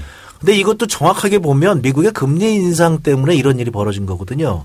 그 금리 인상이 대개 언제부터 시작이 되냐면 95년도에 미국의 금리를 급격하게 오르기 시작합니다. 예. 그러니까 그때 94년도부터 이제 94년 말부터 95년도 이렇게 해서 미국이 금리를 올리게 되는데 그러니까 이제 제일 먼저 취약한 국가가 멕시코였거든요. 멕시코가 멕시코 위기가 오고 그리고 나서 이제 어 동아시아 외환 위기가 97년도에 오고 그다음에 98년도가 되면 러시아가 모라토리움을 선언하게 되죠. 그러니까 미국이 금리를 인상하게 되면 전 세계적으로 이런 문제가 생기는데 이것이 또 역시 80년대에도 똑같은 현상이 벌어졌거든요. 그러니까 80년도에도 미국이 긴축 정책을 굉장히 빠르게 해서 그 이른바 그 어, 볼커라고 하는 그 아주 굉장히 무서운 그 연방준비제도 이사의 의장이었는데 네. 이 사람이 그냥 다른 데 쳐다보지 않고 무조건 저 그 경제 안정 그때는 인플레이션이 굉장히 그 이제 높을 때였으니까 네. 경제 안정을 최우선으로 삼고 금리를 굉장히 빠른 속도로 올렸습니다. 그러니까 중남미에서 외환 위기가 오고 브라질 그다음에. 어, 85년도에는 브라질 완전히 예, 예. 넘어가고 뭐 이런 이제 브라질 그때서부터 이제 중남미 국가들이 계속 그러니까 미국이 금리를 올리면 전 세계가 난리가 난다 했던 이게 네, 이제 네. 과거의 경험입니다. 네. 그러니까 지금 이제 초긴장 상태로 들어간 거죠. 아, 또다시 이제 그렇게 될 것이냐. 그러니까 단순하게 한국에서 자금이 빠져나가는 문제가 아니라 아까 말씀드린 대로 어, 중남미가 무너지든지 아니면 이렇게 산유국이 무너지든지 이런 상황이 벌어지게 되면 이게 전 세계적으로 어, 이제 위험이 높아지니까 그러면 이제 돈들이 안전한 곳을 찾아가게 되는 거죠. 그러니까 금리도 높고 미국이 금리도 높은 데로 가고 그다음에 또 안전하게 되니까 전부 다시 또 이제 미국이나 미국으로 돌아가는 거죠. 유럽이나 이렇게 큰 국가로 돈이 들어가게 되면 이제 한국은 타격을 입을 수밖에 없다. 이거에 대해서 이제 걱정을 하는 거죠. 그래서 이번 금리 인상이 다시 미국과 유럽 중심의 경제 구조로 바뀌는 거다는 얘기도 있긴 하더라고요. 그렇습니다. 그러니까 이제 지금 가장 그 초점이 되는 게 그런 와중에 중국이 휘청거리면 네. 중국이 지금 굉장히 위험한 상황이거든요. 좀 얼어붙어 있죠. 네, 그러니까 이제 거품이 이제 거- 잔뜩 껴 있는 상황인데 거품을 지금 해소를 하지 못하고 중국의 이른바 그, 그 관영 기업들, 그 지방 공기업들 이런 데가 지금 부채가 엄청나다고 그러거든요.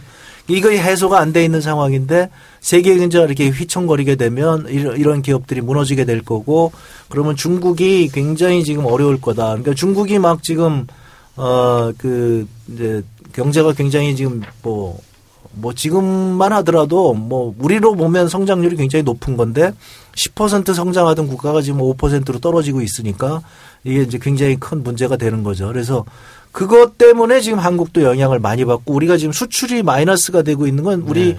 70년대 이후에 처음이거든요. 그러니까 이런 상황이 지금 이제 걱정이 되는 그 거죠. 저는 언젠가부터는 중국에 상당히 많이 종속돼 버렸잖아요. 그렇죠. 네. 그러면 이런 거죠. 아까 방금 야- 자금 유출 말씀하셨는데 자금 유출이 되면 뭐 지금 우리가 뭐 외환 보유액이 빵빵하다고 하지만 우리도 그걸 잡아두기 위해서 금리를 인상할 수밖에 없고 그렇게 되면 직격탄으로 가계부채인 사람들이 얻어맞는 거 아니겠습니까? 그래서 우리가 함부로 금리를 인상할 수 없는 문제. 그러니까 이러지도 못하고 저러지도 못하고 이렇게 되는 건데 가계부채 이제 사실은 뭐 음, 거의가 거의 주택 대출 이걸로 많이 잡혀 있으니까 그런 건데. 지금 문제는 기업도 기업들도 대출이 많으니까 이자도 제대로 못 내는 기업들이 많은데 금리를 올리면 기업들도 불안해진다 이런 거죠. 네. 그리고 그렇게 해서 가계부 그 부동산을 담보해서 대출을 많이 한 가게들이 이자를 못 내고 쓰러지다 보면 부동산도 침체 악순환 된다 이런 거 아니겠어요? 그렇죠. 그러니까 지금 일단 제가 말씀드리고 싶은 것은 제가 계속 말씀드리는데요. 이게 어 글쎄요. 그 어, 어르신들은 아마 기억을 하실 건데 지금 상황이 정확하게 1996년 12월의 상황하고 너무 똑같은 것 같아요. 그러면 안 같아요. 되는데. 그게 왜 그러냐면 지금 그때 당시에도 노동법 파동이 있었거든요. 네. 네네. 그죠? 지금도 또 같은 게 있네. 그 지금 노동 이게 저 노동법 바꾸겠다고 지금 이러잖아요. 그럼 이게 왜 이러냐면 기업이 상황이 안 좋기 때문에 그렇거든요. 그러니까 자기네가 지금 휘청거리고 있어요. 그러니까 아주 좋은 기업들 710조를 금고에 쌓아놓고 있는 저 재벌 기업들 빼놓고 나서는 나머지 기업들은 지금 상황이 굉장히 안 좋습니다. 그러니까 이 기업들이 지금 어려우니까 경비를 절감해야 되는데 쥐어짜다 쥐어짜다 지금 쥐어짤 데가 없거든요. 그 사람을 주자겠죠. 그러니까 사람을 쥐어짜고 싶은데 이게 법에 이제 노동보호법 때문에 이게 잘 안 되니까 정부한테 지금 요청을 하는 거죠. 그래서 그걸 받아들이는 겁니다, 지금. 그러니까 제가 말씀드린 대로 박근혜 정부와 새누리당은 완전히 재벌의 하수인이에요, 지금. 그러니까 그걸 위해서 이 노동 이걸 하겠다고 그러는데 이게 정확하게 1996년 12월이 이랬거든요. 그래서 1월 달에 노동법 파동이 있었고 그때서부터 기업들이 넘어가기 시작합니다. 그러니까 지금 그 이제 그 김영삼 대통령이 얼마 전에 돌아가셨지만 참 안타까운 게 그렇게 많은 공헌을 남겼음에도 불구하고 재벌 개혁을 못 하신 거예요. 그러니까 결국 재벌한테 휘둘리다가 그렇게 된 건데 지금 이 정부도 마찬가지로 어, 이 재벌한테 휘둘리다가 재벌 좋은 일만 시키다가 지금 이렇게 되는 거죠. 그러니까 기업도 지금 얘기하신 대로 기업들이 중간에 있는 기업들이 지금 부채 비율이 엄청나게 올라갔어요. 지금 말씀하신 것처럼 뭐 재벌들은 뭘 쌓아놓고 있다라고 말씀하셨지만 어, 요즘 나오는 뉴스를 보면 재벌들도 꼭 안전한 것 같지만은 않더라고요. 삼성도 사업 부분 정리하는 게 되게 많고요. 그다음에 두산 같은 경우는 지금 사- 어, 두산 인프라코어는 23살 여직원까지 명태를 갖다 요청을 했답니다. 아, 네. 그러니까 하여튼 이제 그런 식으로 재벌 기업들도 뭐, 뭐, 반개 회사들이 지금 뭐, 몇십 개가 되니까요. 6, 70개 되는 것 중에 지금 안 좋은 회사들이 생기는 거죠. 그러니까 지난번에 보니까 삼성의 어느 회사가 지금 자본 장식 상태에 걸려, 돼가지고 그래서 이제 어, 주식시장에서 쫓겨날 상황에 되니까 이제 이재용 어 지금 이제 부사장인지 부회장. 사장인지 예, 부회장인가요? 그러니까 이, 이 양반이 이제 자기 사재를 털겠다. 그 상장을 유지하기 위해서 이런 이런 정도거든요. 그러니까 이 상황이 정확하게 96년도 상황하고 또 똑같아요. 그런데 96년도보다 더 안 좋은 것은 뭐냐면 그때는 우리나라 재정도 좋았고 그다음에 가계 부채도 좋았습니다. 그랬죠. 근데 지금은 가계 부채도 안 좋고 꽉차 있잖아요, 지금. 네.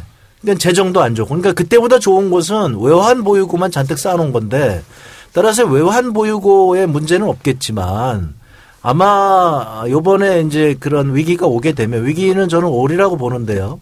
그 위기가 오게 되면 아마 서민 경제는 초토화되지 않을까 이렇게 생각을 합니다. 그 아까 노동법이 이게 정말 말이 안 되는 게 제가 지난번에 어, 국정감사 할 때도 그렇게 얘기했습니다. 저도 깜짝 놀랐는데요. 어, 우리나라에 고용보험을 든 사람이 한 1120만 명 정도 됩니다. 그러니까 이거는 뭐냐면 이분들은 형편이 좀 괜찮은 분들이죠. 대개 이제 정규직이고 이런 분.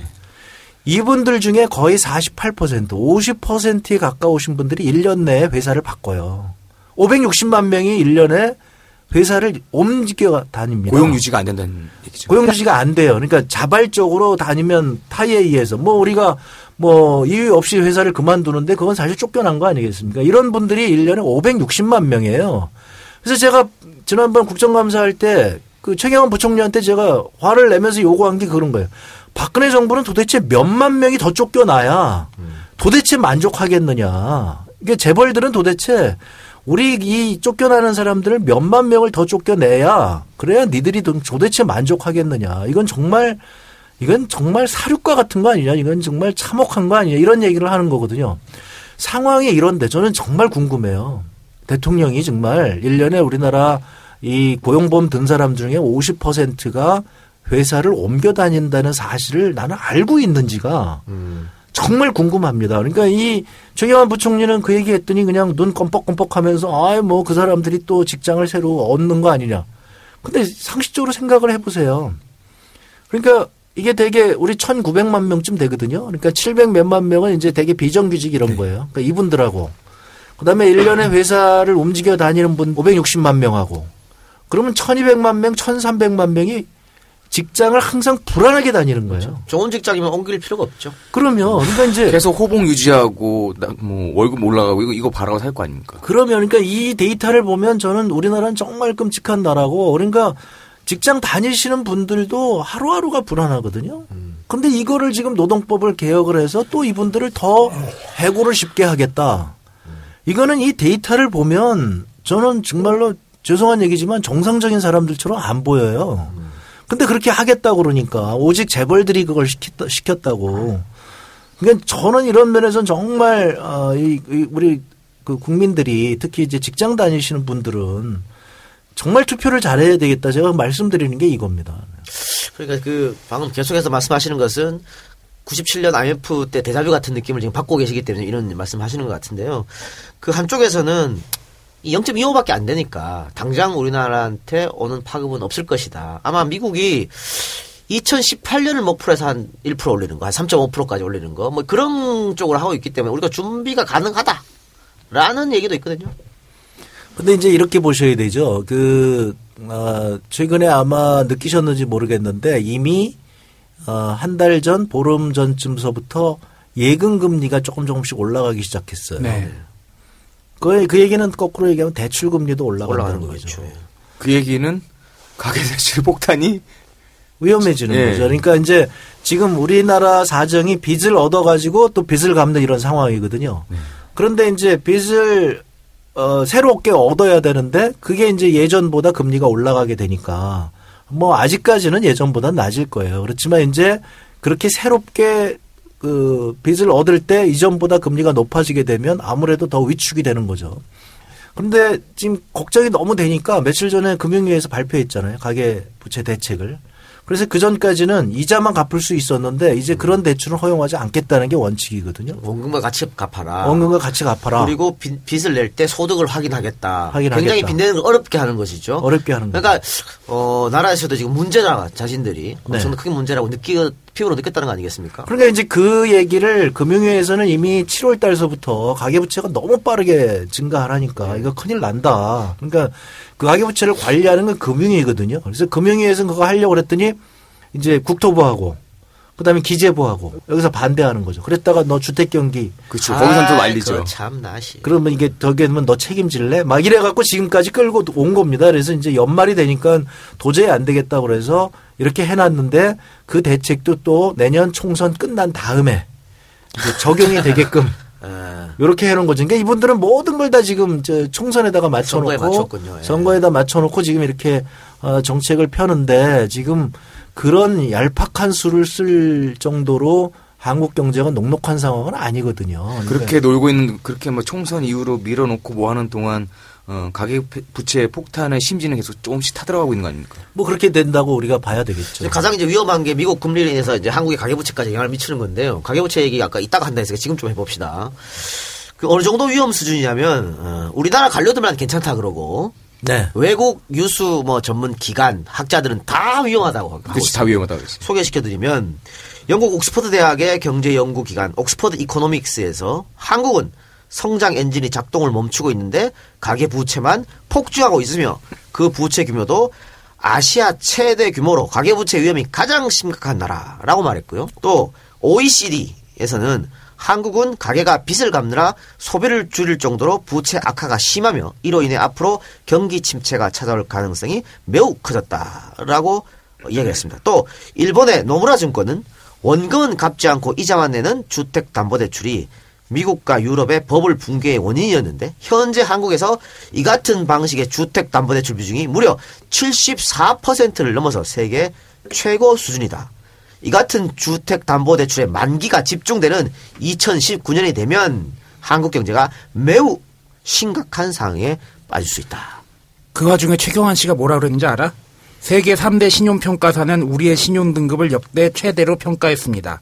일본을 제치고 주요 선진국들과 어깨를 견주게 되었습니다. 근데 요게- 그 네. 얘기를 그거 굉장히 재밌는데요. 지난번에 국정감에서 그 얘기 하더라고요. 근데 그 신용 등급이 지금 어떤 등급인지 아세요? 정확하게 96년도 등급이에요.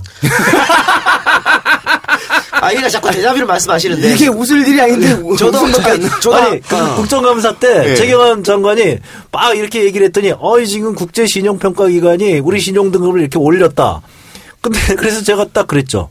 그 신용 등급이 96년도 신용 등급이 얼마인지 아느냐 그랬더니 자기 모르겠다는. 네. 바로 고등급이다. 그러니까 96년에 최경환 씨가 그 경제 쪽에 있지 않았나? 어, 이 청와대에 계셨어요. 이분이. 그러니까 그것도 또 불안한 거야. 그 그때 그 위기를 맞기 전에 이분이 또 청와대에 계셨어요. 그래서 제가- 저도 대자비를 하나 말씀드리면 방금 제가 이렇게 소개시켜 드렸지 않습니까? 외국 언론이 한국 경제를 어떻게 보는지. 96년, 97년 외국 언론이 한국만 한다고 난리 난리 쳤습니다. 그런데 한국 관료들하고 한국 언론들만 막았지. 괜찮다. 어. 외국 언론의 무차별한 한국 경제 때리기. 이 따오 거를 조선일보 동아에서 맨날 냈다고. 그 그것도 지금 지금하고 똑같다. 똑같아요. 예. 에 참. 그리고 언론, 언론에서는 지금 일체 관련된 얘기가 안 나오잖아요. 안 나와요. 안 해요. 그래서 이제 제가 계속 청소에 얘기하는 도움 게 안 되니까 그렇죠. 아, 그렇죠. 그러니까 이제 그때 보면 그 다음에 이제 97년도에 그래서 외환위기가 온 다음에 이 언론들이 마녀 사장을 시작합니다. 그래가지고 외환위기가 누구 때문에 왔나 해서 그때서부터 뭐 그 경제 관료들 뭐 이것저것 뒤를 다 털어요. 그래서 뭐 이런 거 했다 저런 거 했다. 그, 그것도 똑, 똑같아요. 뭐가 똑같냐면 그때도 그, 그때는 재정경제원이었는데 재정경제원 그 이른바 모피아들의 힘이 엄청나게 셌거든요. 네. 지금도 마찬가지로 기획재정부에 이 관료들이 힘이 엄청나게 세요. 이 사람들이 다 장악해 들어갔어요. 그래서 각 부의 차관이 전부 모피아 출신이에요, 지금. 요번에 더 그렇게 됐고. 너무 지금 똑같은 게 많은 거예요. 96년, 97년하고. 그 언론이 특히 문제입니다. 지금 이 상황에 대해서 언론이 단 한마디를 안 하니까 국민들이 모르고 있는 거죠. 모르죠. 저는 저 언론도 심각하게 한번 그 뭐라 그래야 되나요? 그 비판을 받아야 된다고 봐요. 음, 비판받지 않은 권력이 유일하죠. 네. 언론. 그런데 아 저도 사실은 지금 하, 변동금리를 쓰고 있어서 너, 각, 너 저기 걱정이 집 세상 담보 대출도 장난 아니잖아. 그렇지. 집 담보 대출. 아니, 우리는 또 박근혜 정부를 사랑하니까. 정부에서 그렇게 하라니까 내가 알겠어. 집, 비 종단에서 집 샀어. 그래가지고 지금 변동금리 아주 위험한 상태인데. 아, 게다가 비정규직 아니요. 비정규직이 언제 잘릴지 모르는. 하여튼 뭐 그렇습니다만, 아 저는 뭐 사실 이렇게 말하는 건좀 화스러운 좀 그런 일이고, 뭐 저야 뭐 그렇게 큰 걱정 안 합니다만, 문제는 이제 진짜 서민들이 문제 아니겠습니까? 그리고 방금 이 가계부채가 이렇게 심각하다라고 얘기를 하고, 지금 어 어쨌든 선거 때문에 관료들이 괜찮다 괜찮다고 하지만 선거가 자기들도 이제 느끼고 있는 것이죠 피부로 그래서 내년부터 이제 어 빚내는 문제 바꾸겠다 이런 거 아니겠습니까? 그러면 우리도 대책이 있어야 할 거 아닙니까? 이걸 그냥 가만고 있으면은 다들 가계부채 무너지거나 하면 그때 뭐 대책 세운다면 뭐 어떻게 하겠어요? 그렇습니다. 그러니까 이제 그런 것들을 저희가 어, 이미 오래전에 얘기했고요. 그, 이제 한 가지 말씀드리면, 아까 노무라 증권에서 얘기한 게 그게 바로 제가 계속 얘기한 거거든요. 몇 년 전부터. 그러니까 카피했나 봐요. 그러니까 제가, 제가 요즘 하는 일이 이런 겁니다. 맨날 그, 그, 저기 가가지고 정론관 가서 이거 내가 얘기했는데 왜 내 그 허락 안 받고 갖다 쓰느냐. 갑자기 박근혜 대통령께서 무슨 그 출산 장려를 위해서 임대주택을 공급하겠다 뭐 이런 얘기를 하세요. 네. 1년 전에 제가 신혼부부에게 집 한 채를 이 포럼 만들어 가지고 신혼부부에게 싸게 네. 임대주택 공급하자 그러니까 이 언론들이 난리 무슨 났었지. 난리가 났었어요. 그리고 정부에서는 말도 안 된다 그러고 제가 신혼부부 그거 예산 조금 해가고 임대주택 늘립시다 이렇게 근거가 없다 그러고 그러더니 갑자기 대통령이 하니까 바뀌어가지고 이건 뭐 갑자기 제가 중앙일보는 일면 톱으로 어제 내가 제가 어- 어제 그래서 트위터에 올렸어요. 중앙일보 일면 톱을 그대로 보여주고 아니 이런 신문이 1년 전에 왜 그렇게 비판을 했을까요? 그리고 갑자기 그, 그- 그렇게 했는데 그 얘기를 1년 전에 한 내 이름은 왜 한, 한, 그 언급조차 안 하는지 이해가 안 간다. 그 다음에 이제 가계부채. 가계부채 이거는 제가 지금 어제 엊그제 금융위에서 발표한 게 따져보니까 15년 전에 제가 얘기하던 거예요. 15년 전에 이렇게 해야 된다. 그러고 이제 글을 쓴 거 이렇게 논문을 보니까 2005년도에 논문이 있더라고요, 제가. 그러니까 2005년도에 이 논문인가 나올 정도면 보통 한 2, 3년 전에 이제 그런 얘기들을 했을 테니까. 그러니까 이- 그 되게 그래요. 그 그때 신용카드 사태 났을 때부터 제가 이 문제에 관심을 가져갖고 네. 이제 그때 막 연구했거든요. 제가 15년 전에 이렇게 해야 된다고 그러는 것을 이제 15년 후에 돼가지고 가계부채 저렇게 터지기 직전까지 와가지고 그 대책을 지금 발표하는 거예요. 그러니까 우리나라가 아, 이런 정도다. 이게 너무나 정말 깝깝한 거죠. 준비 없이 계속해서 경기 부양책 한다고 무슨 뭐 부동산 값 띄운다고 해서 한 거 아니겠어요? 그런 거죠, 그런 네. 거죠. 그런데 어, 그러면은 어쨌든 우리가 뭐 일본처럼 뭐 부동산 버블이 생길 수 있을 것 같기도 한데 이 비상 대책이라고 할 수 있는 그런 게 없을까요 혹시? 아니 지금은 이제 굉장히 위험한 상황이고 비상 대책은 이제 이렇게 되는 겁니다. 그러니까 제가 이런 말씀을 드려야 되는데요. 그러니까 우리나라에서 이렇게 해서 이제 외환위기 때도 그랬잖아요. 그렇게 해서 위기가 터지니까 어, 상황이 어떻게 됐느냐. 재벌들 살리기에 급급했죠. 다시 정부가 막대한 공적 자금을 재벌들한테 퍼줬죠. 그래서 이제 들어가서 재벌들 살려놓으니까 삼성까지도 그때 휘청거렸거든요. 이 삼성도 부도 직전에 가 있었는데 그걸 법적으로 부도하지 않도록 그 계열사 간의 지급 보증을 끊어줬죠. 그래서 삼성도 지금 살아난 거거든요. 그러니까 저 재벌들도 사실 그때 우리가 공적 자금 들어가고 국민들이 그야말로 금모으기 하고 이래서 살아놓은 거예요. 그랬는데 지금 저렇게 나가는 거죠. 나 몰라라 하고 또 노동자 자르겠다 그러고 이제 이러는 거예요. 아, 그럼 그때 공포스러운 그 시대를 또 봐야 되는 겁니까 저희가? 그러니까 이제 이런 위기가 왔을 때 지금 박근혜 정부와 새누리당에서는 또 재벌들과 금융기관만 도울 거단 말이죠. 그렇게 가면 안 된다는 거예요. 이게 이제 미국에서도 지난번 금, 그 위기가 왔을 때 했는데 따라서 정부가 지원을 해야 되는 건 누굴 지원해야 되냐면 바로 피해자들인 서민들을 지원해야 된다. 중산층 서민들 가게를 지원해야 된다. 이게 이제 저희의 얘기고요.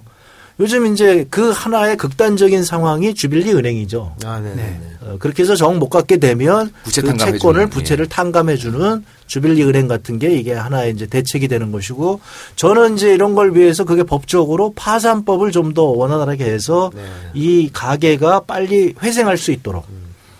어, 그러니까 이제 그거를 이제 미국에서는 New Start라고 아직 얘기도 돼 있어요. 이렇게 새롭게 출발할 수 있도록 이 제도를 마련해야 된다. 이거 비재부가 또 반대예요.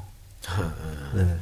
그래서 이제 바로 그렇게 가게들에 대해서 적극적으로 벤처하고 그다음에 새로 창업할 수 있도록 정부가 적극적으로 지원을 해서 이제 해야 된다. 그다음에 집 같은 경우도 정부가 그런 거 이제 그럼 집값이 예를 들어서 폭락한다. 그럼 이제 그거를 임대주택으로 돌려서 거기에 사람들이 더 이상 어, 주택 걱정 없, 없는 정부가 사들인 다음에 임대차로 돌리는 겁니까? 그런 그런 식으로 하는 거죠. 이제. 그렇게 되면 집값도 좀 안정이 되고 어, 이런 식으로 가고 이렇게 될 거 아니겠습니까? 이제 이런 방식의 가게를 살리는 방식의 대책을 마련하면 충분히 저는 가능하리라 이렇게 연, 연착륙을 시켜가면서 가능하다고 생각하는데 이분들은 모든 생각이 저 건설족과 재벌한테 꽂혀 있기 때문에 어, 이게 굉장히 어렵다. 이거 가게 그 소득을 자체를 올리기 위해서 기업이나 이런 데서 임금을 좀 높여주는 이런 방법은 어떨까요? 아, 그러면 그게 이제 저희가 얘기하는 소득주도 성장이고 네, 네. 그렇게 임금을 높이고 고용을 늘리는 근데 지금은 이제 경제가 안 좋으니까 임금을 높이기는 사실 어렵겠죠. 네. 근데 이제 고용을 늘리는 기업들에 대해서 정부가 적극적으로 지원을 하자는 그러니까 저희는 얘기는 뭐냐면 재벌 지원하는 거 좋다. 근데 일자리 늘리는 재벌 지원하자. 일자리 늘리는 거에 대해서. 근데 그게 아니고 지금 일자리를 자꾸 자르는 재벌들을 지원하니까 어, 뭐, 국민들은 소득이 점점 없어지고, 그러니까 경기는 더 나빠지고, 어, 이런 거 아니냐. 그러니까, 그렇게 경기가 나빠지면 그걸 빚을 얻어 가지고 자꾸 경기를 살리려고 그러고, 그러니까 부채 주도 성장해서, 우리 문재인 대표님이 항상 말씀하시는 대로, 부채주도 성장해서 소득주도 성장으로 가야 된다. 예. 그러니까 이런 것도 이제 내년 총선 때 그 선택의 하나의 중요한 기준이 돼야 된다고 저는 생각을 합니다. 그러니까 그 어려운 상황하에서 어, 가게를 도울 것이냐 아니면 금융기관을 도울 것이냐.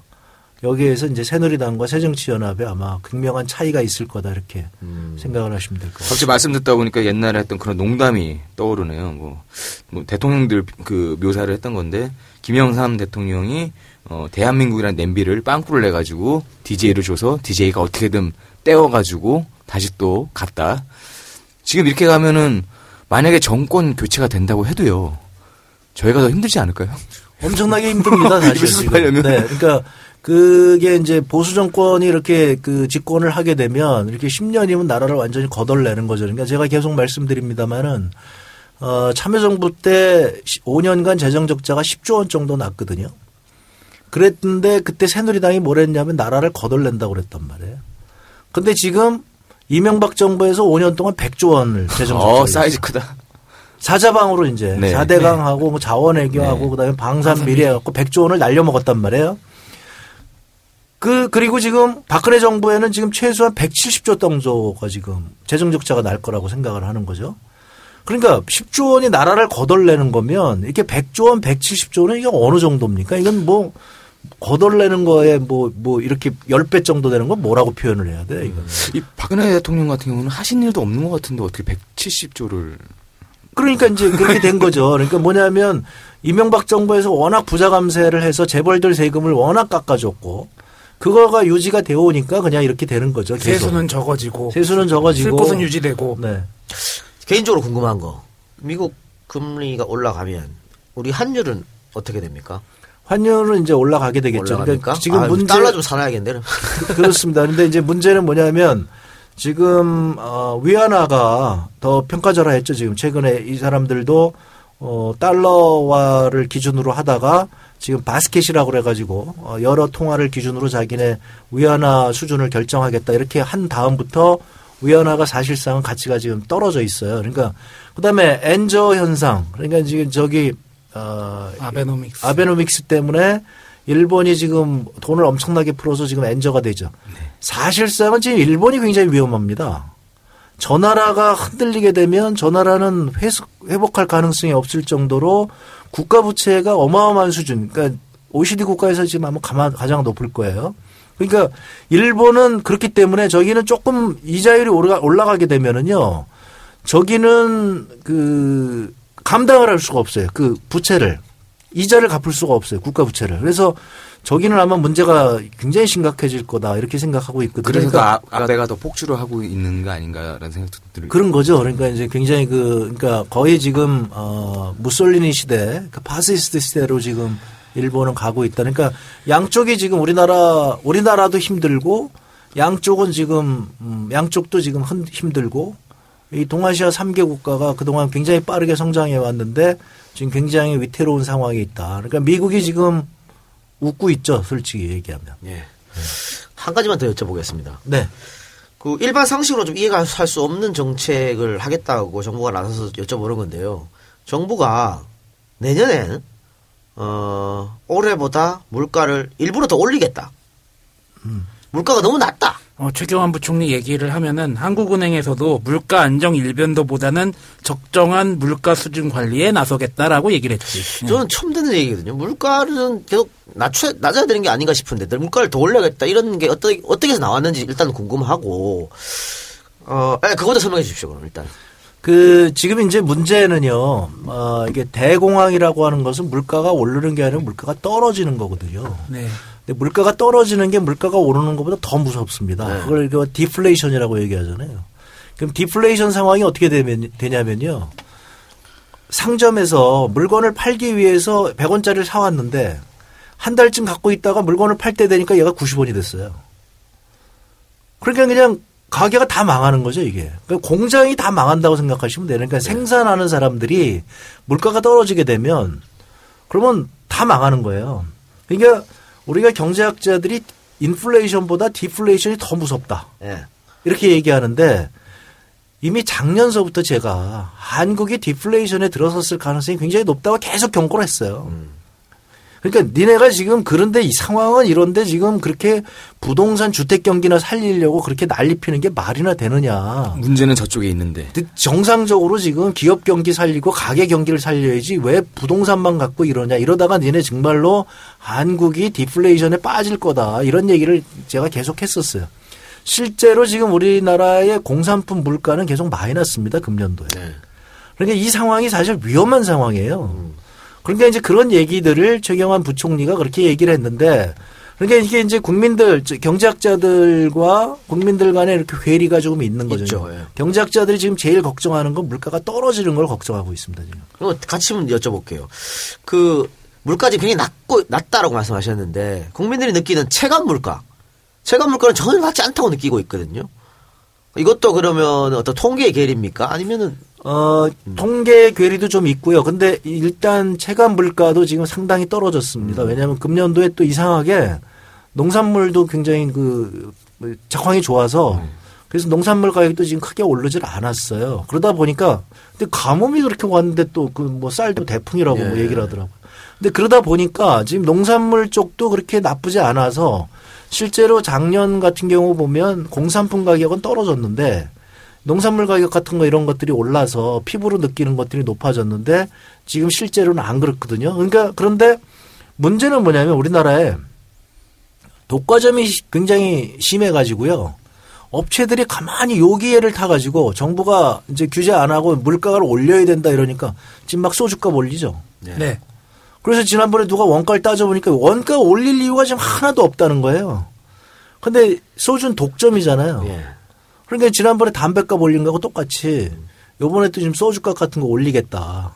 그러니까 이런 것들, 이런 것들이 지금 이제 이 상황을 어렵게 만들게 되는 거죠. 또 기간 동안 저희 그러니까 이 대한민국의 임금이 상승률이 되게 낮았잖아요. 그러면 이것도 영향이 좀 크겠죠 아무래도. 아, 그러면 이게 이제 그러니까 이제 국민들 입장에서 보면 어 지금 물가 오른 것보다 임금 상승률이 떨어지기 때문에 그 그동안 이제 사실 실질 소득이 거의 늘지 못한 거거든요. 뭐 지난번 때 같은 경우는 몇 년도에는 막 마이너스도 있고 막 이래요. 그러니까 자꾸 지금 이 소- 소득이 없고 그다음에 지금은 돈을 벌면 이자 갚는 데 다 쓰시잖아요. 예, 많이 쓰죠 저는. 이자 갚는 데 이렇게 많이 쓰기 때문에 쓸 돈이 없어요. 그러니까 제가 이 얘기는 계속 하는데 어 이렇게 이제 제가 이렇게 보니까 지난번에 보니까 뭐 600만 원인가 이렇게 버는 분이 집에 들어갈 때 15,000원짜리 통닭을 우리의 무럭무럭 큰애 제가 사줘야 되는데 이걸 사주면 내가 일주일 동안 용돈 없이 지내야 된다. 이렇게 정말 눈물겨운 얘기거든요. 근데 한 달에 600만 원 버면 엄청나게 엄청 버는 거거든요. 예. 왜 그러냐? 이게 주택담보 대출 받아서 이자를. 원리금 상환하고 이렇게 되게 되면 그러면 이제 거의 쓸 돈이 없어지는 이런 상황이거든요. 이러니까 경제가 살아날 수가 없는 거죠, 이게. 그러니까 집값이 워낙 높기 때문에 그 집값을 하기 위해서 무리하게 주택담보대출을 받을 수밖에 없는 거고 그러다 보니까 이자 상환에 이렇게 많이 돈이 들어가고 그러니까 소비는 점점 점점 줄어드는 이 악순환에 지금 빠진 거거든요. 그러니까 이자만 사실 음, 낸다 그러면 그렇게 큰 부담은 아닌데 만약에 원리금 균등까지 같이 붙어 다니면 자기 소득의 거의 한 3분의 1씩을 이자와 원금에 갚는 사람들도 있어요. 그렇게 되는 거죠. 그렇죠. 아까 말씀하셨던 600만 원 버는 사람이 아마 저도 200만 원쯤 나가요. 예, 200 나가니까 이 사람은 실질적으로 쓸 수 있는 돈이 한 달에 250 이하라고 그러더라고요. 어찌 뭐 생활비하고 애들 뭐 학, 학원 다니 보내고 그다음에 뭐 이제 없다는 그. 애들 학원비가 문제예요 이게. 그- 그러면 이제 먹고 살 돈이 없는 거죠 이런 것들. 그럼 어쨌든 그 정부에서 내년에 물가를 의도적으로 끌어올리겠다 라고 하는 거는 괜찮은 정책입니까? 이제 그거가 이제 문제가 아니라 우리 이제 성장이 안 되는 거가 문제가 되는 거죠. 근데 그거를 말을 이상하게 해가지고 무슨 경상 성장률을 5%를 하겠다 이걸 목표로 삼겠다 이렇게 얘기했는데 아니 그러면 1%저 그 실질 소득 증가하고 그 다음에 4% 인플레이션에도 그 목표 달성한 게 되잖아요. 예. 나는 그런 얼토당토한 얘기를 한다는 게 말이 좀 안 되는 거고요. 근데 하여튼 내년에도 성장률 자체가 굉장히 낮을 것이고 그다음에 지금 정부가 가는 것은 어 바로 이렇게 비정규직을 늘리고 그다음에 해고를 늘리겠다는 거 아닙니까? 이른바 가장 무서운 게 저성과자를 지금 해고하겠다는 거잖아요. 근데 저성과자라는 걸 평가를 사장이 하는 거잖아요. 네. 뭐 그러면- 귀걸면 귀걸이가 되는 거죠. 그러니까 막 그냥 해고하겠다는 거거든요. 그러면 그야말로 내년은 어 정말 추운 그 겨울이 되지 않을까. 그다음에 1년 내내 아주 힘든 해가 되지 않을까.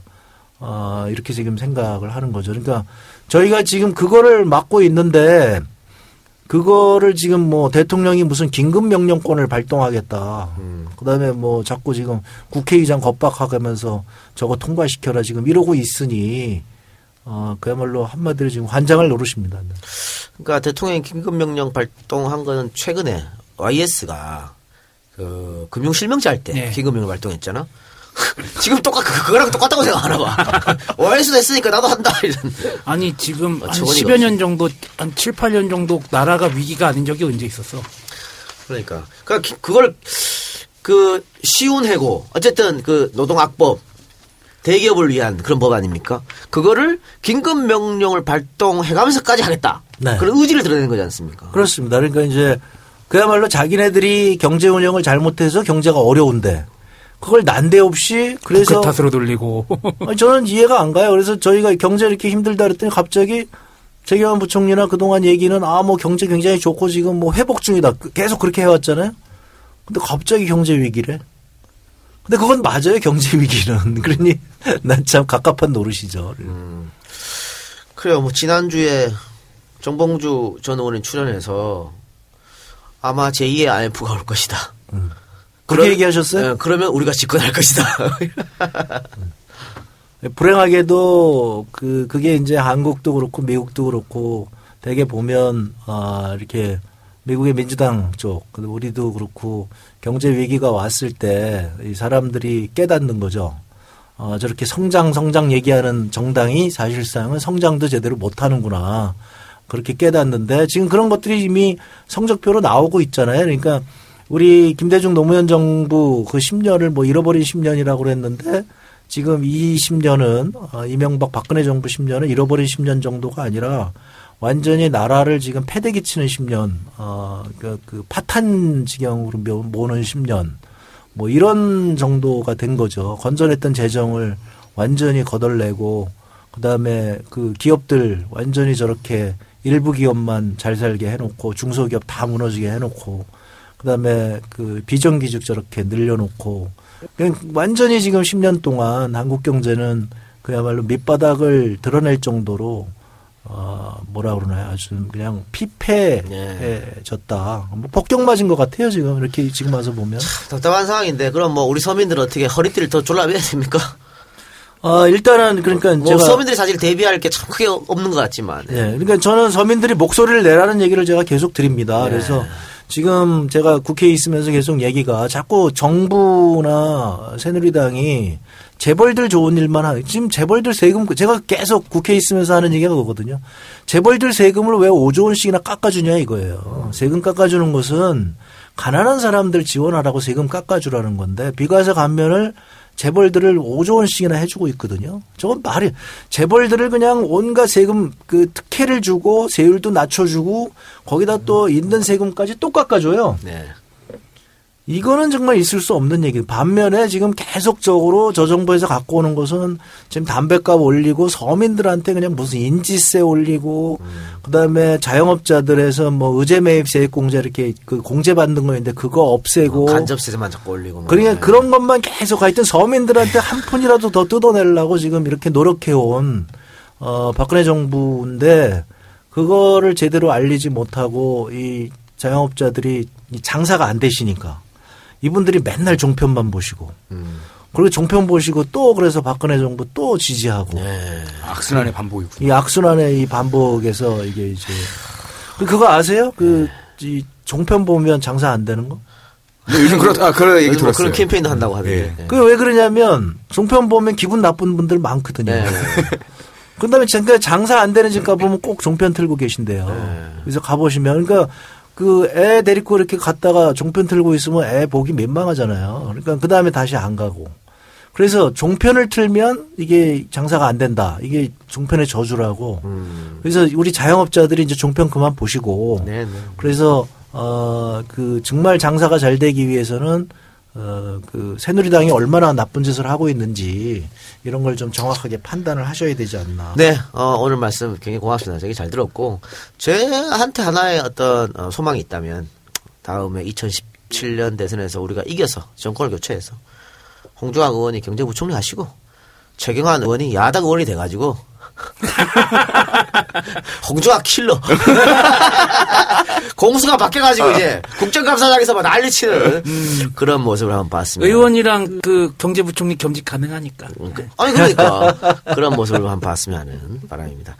하여튼 오늘 말씀 대단히 고맙습니다. 한, 뭐 혹시 더 하실 말씀 있습니까?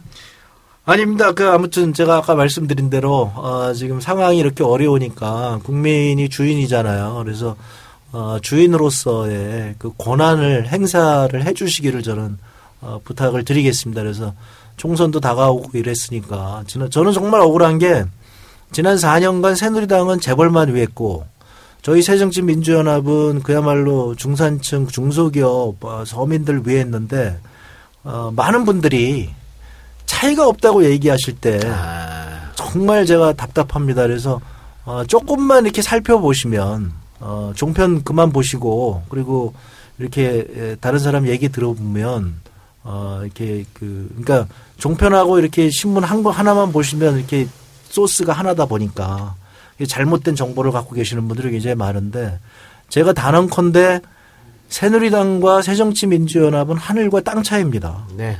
아주 그 차이가 크다는 거, 그 차이를 좀 잘 분별해 주셨으면 좋겠다는 말씀을 드리겠습니다. 고맙습니다.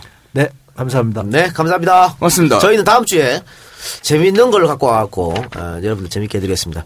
자, 엔젤 펀딩 소개해주면서 오늘 방송 마치겠습니다. 제공 해리네교 철우 정소영 라만차 임미선 박주희 내 아이 아빠 강혜숙 함승희 송주혜 이상입니다. 고맙습니다. 고맙습니다. 고맙습니다. 감사합니다. 네.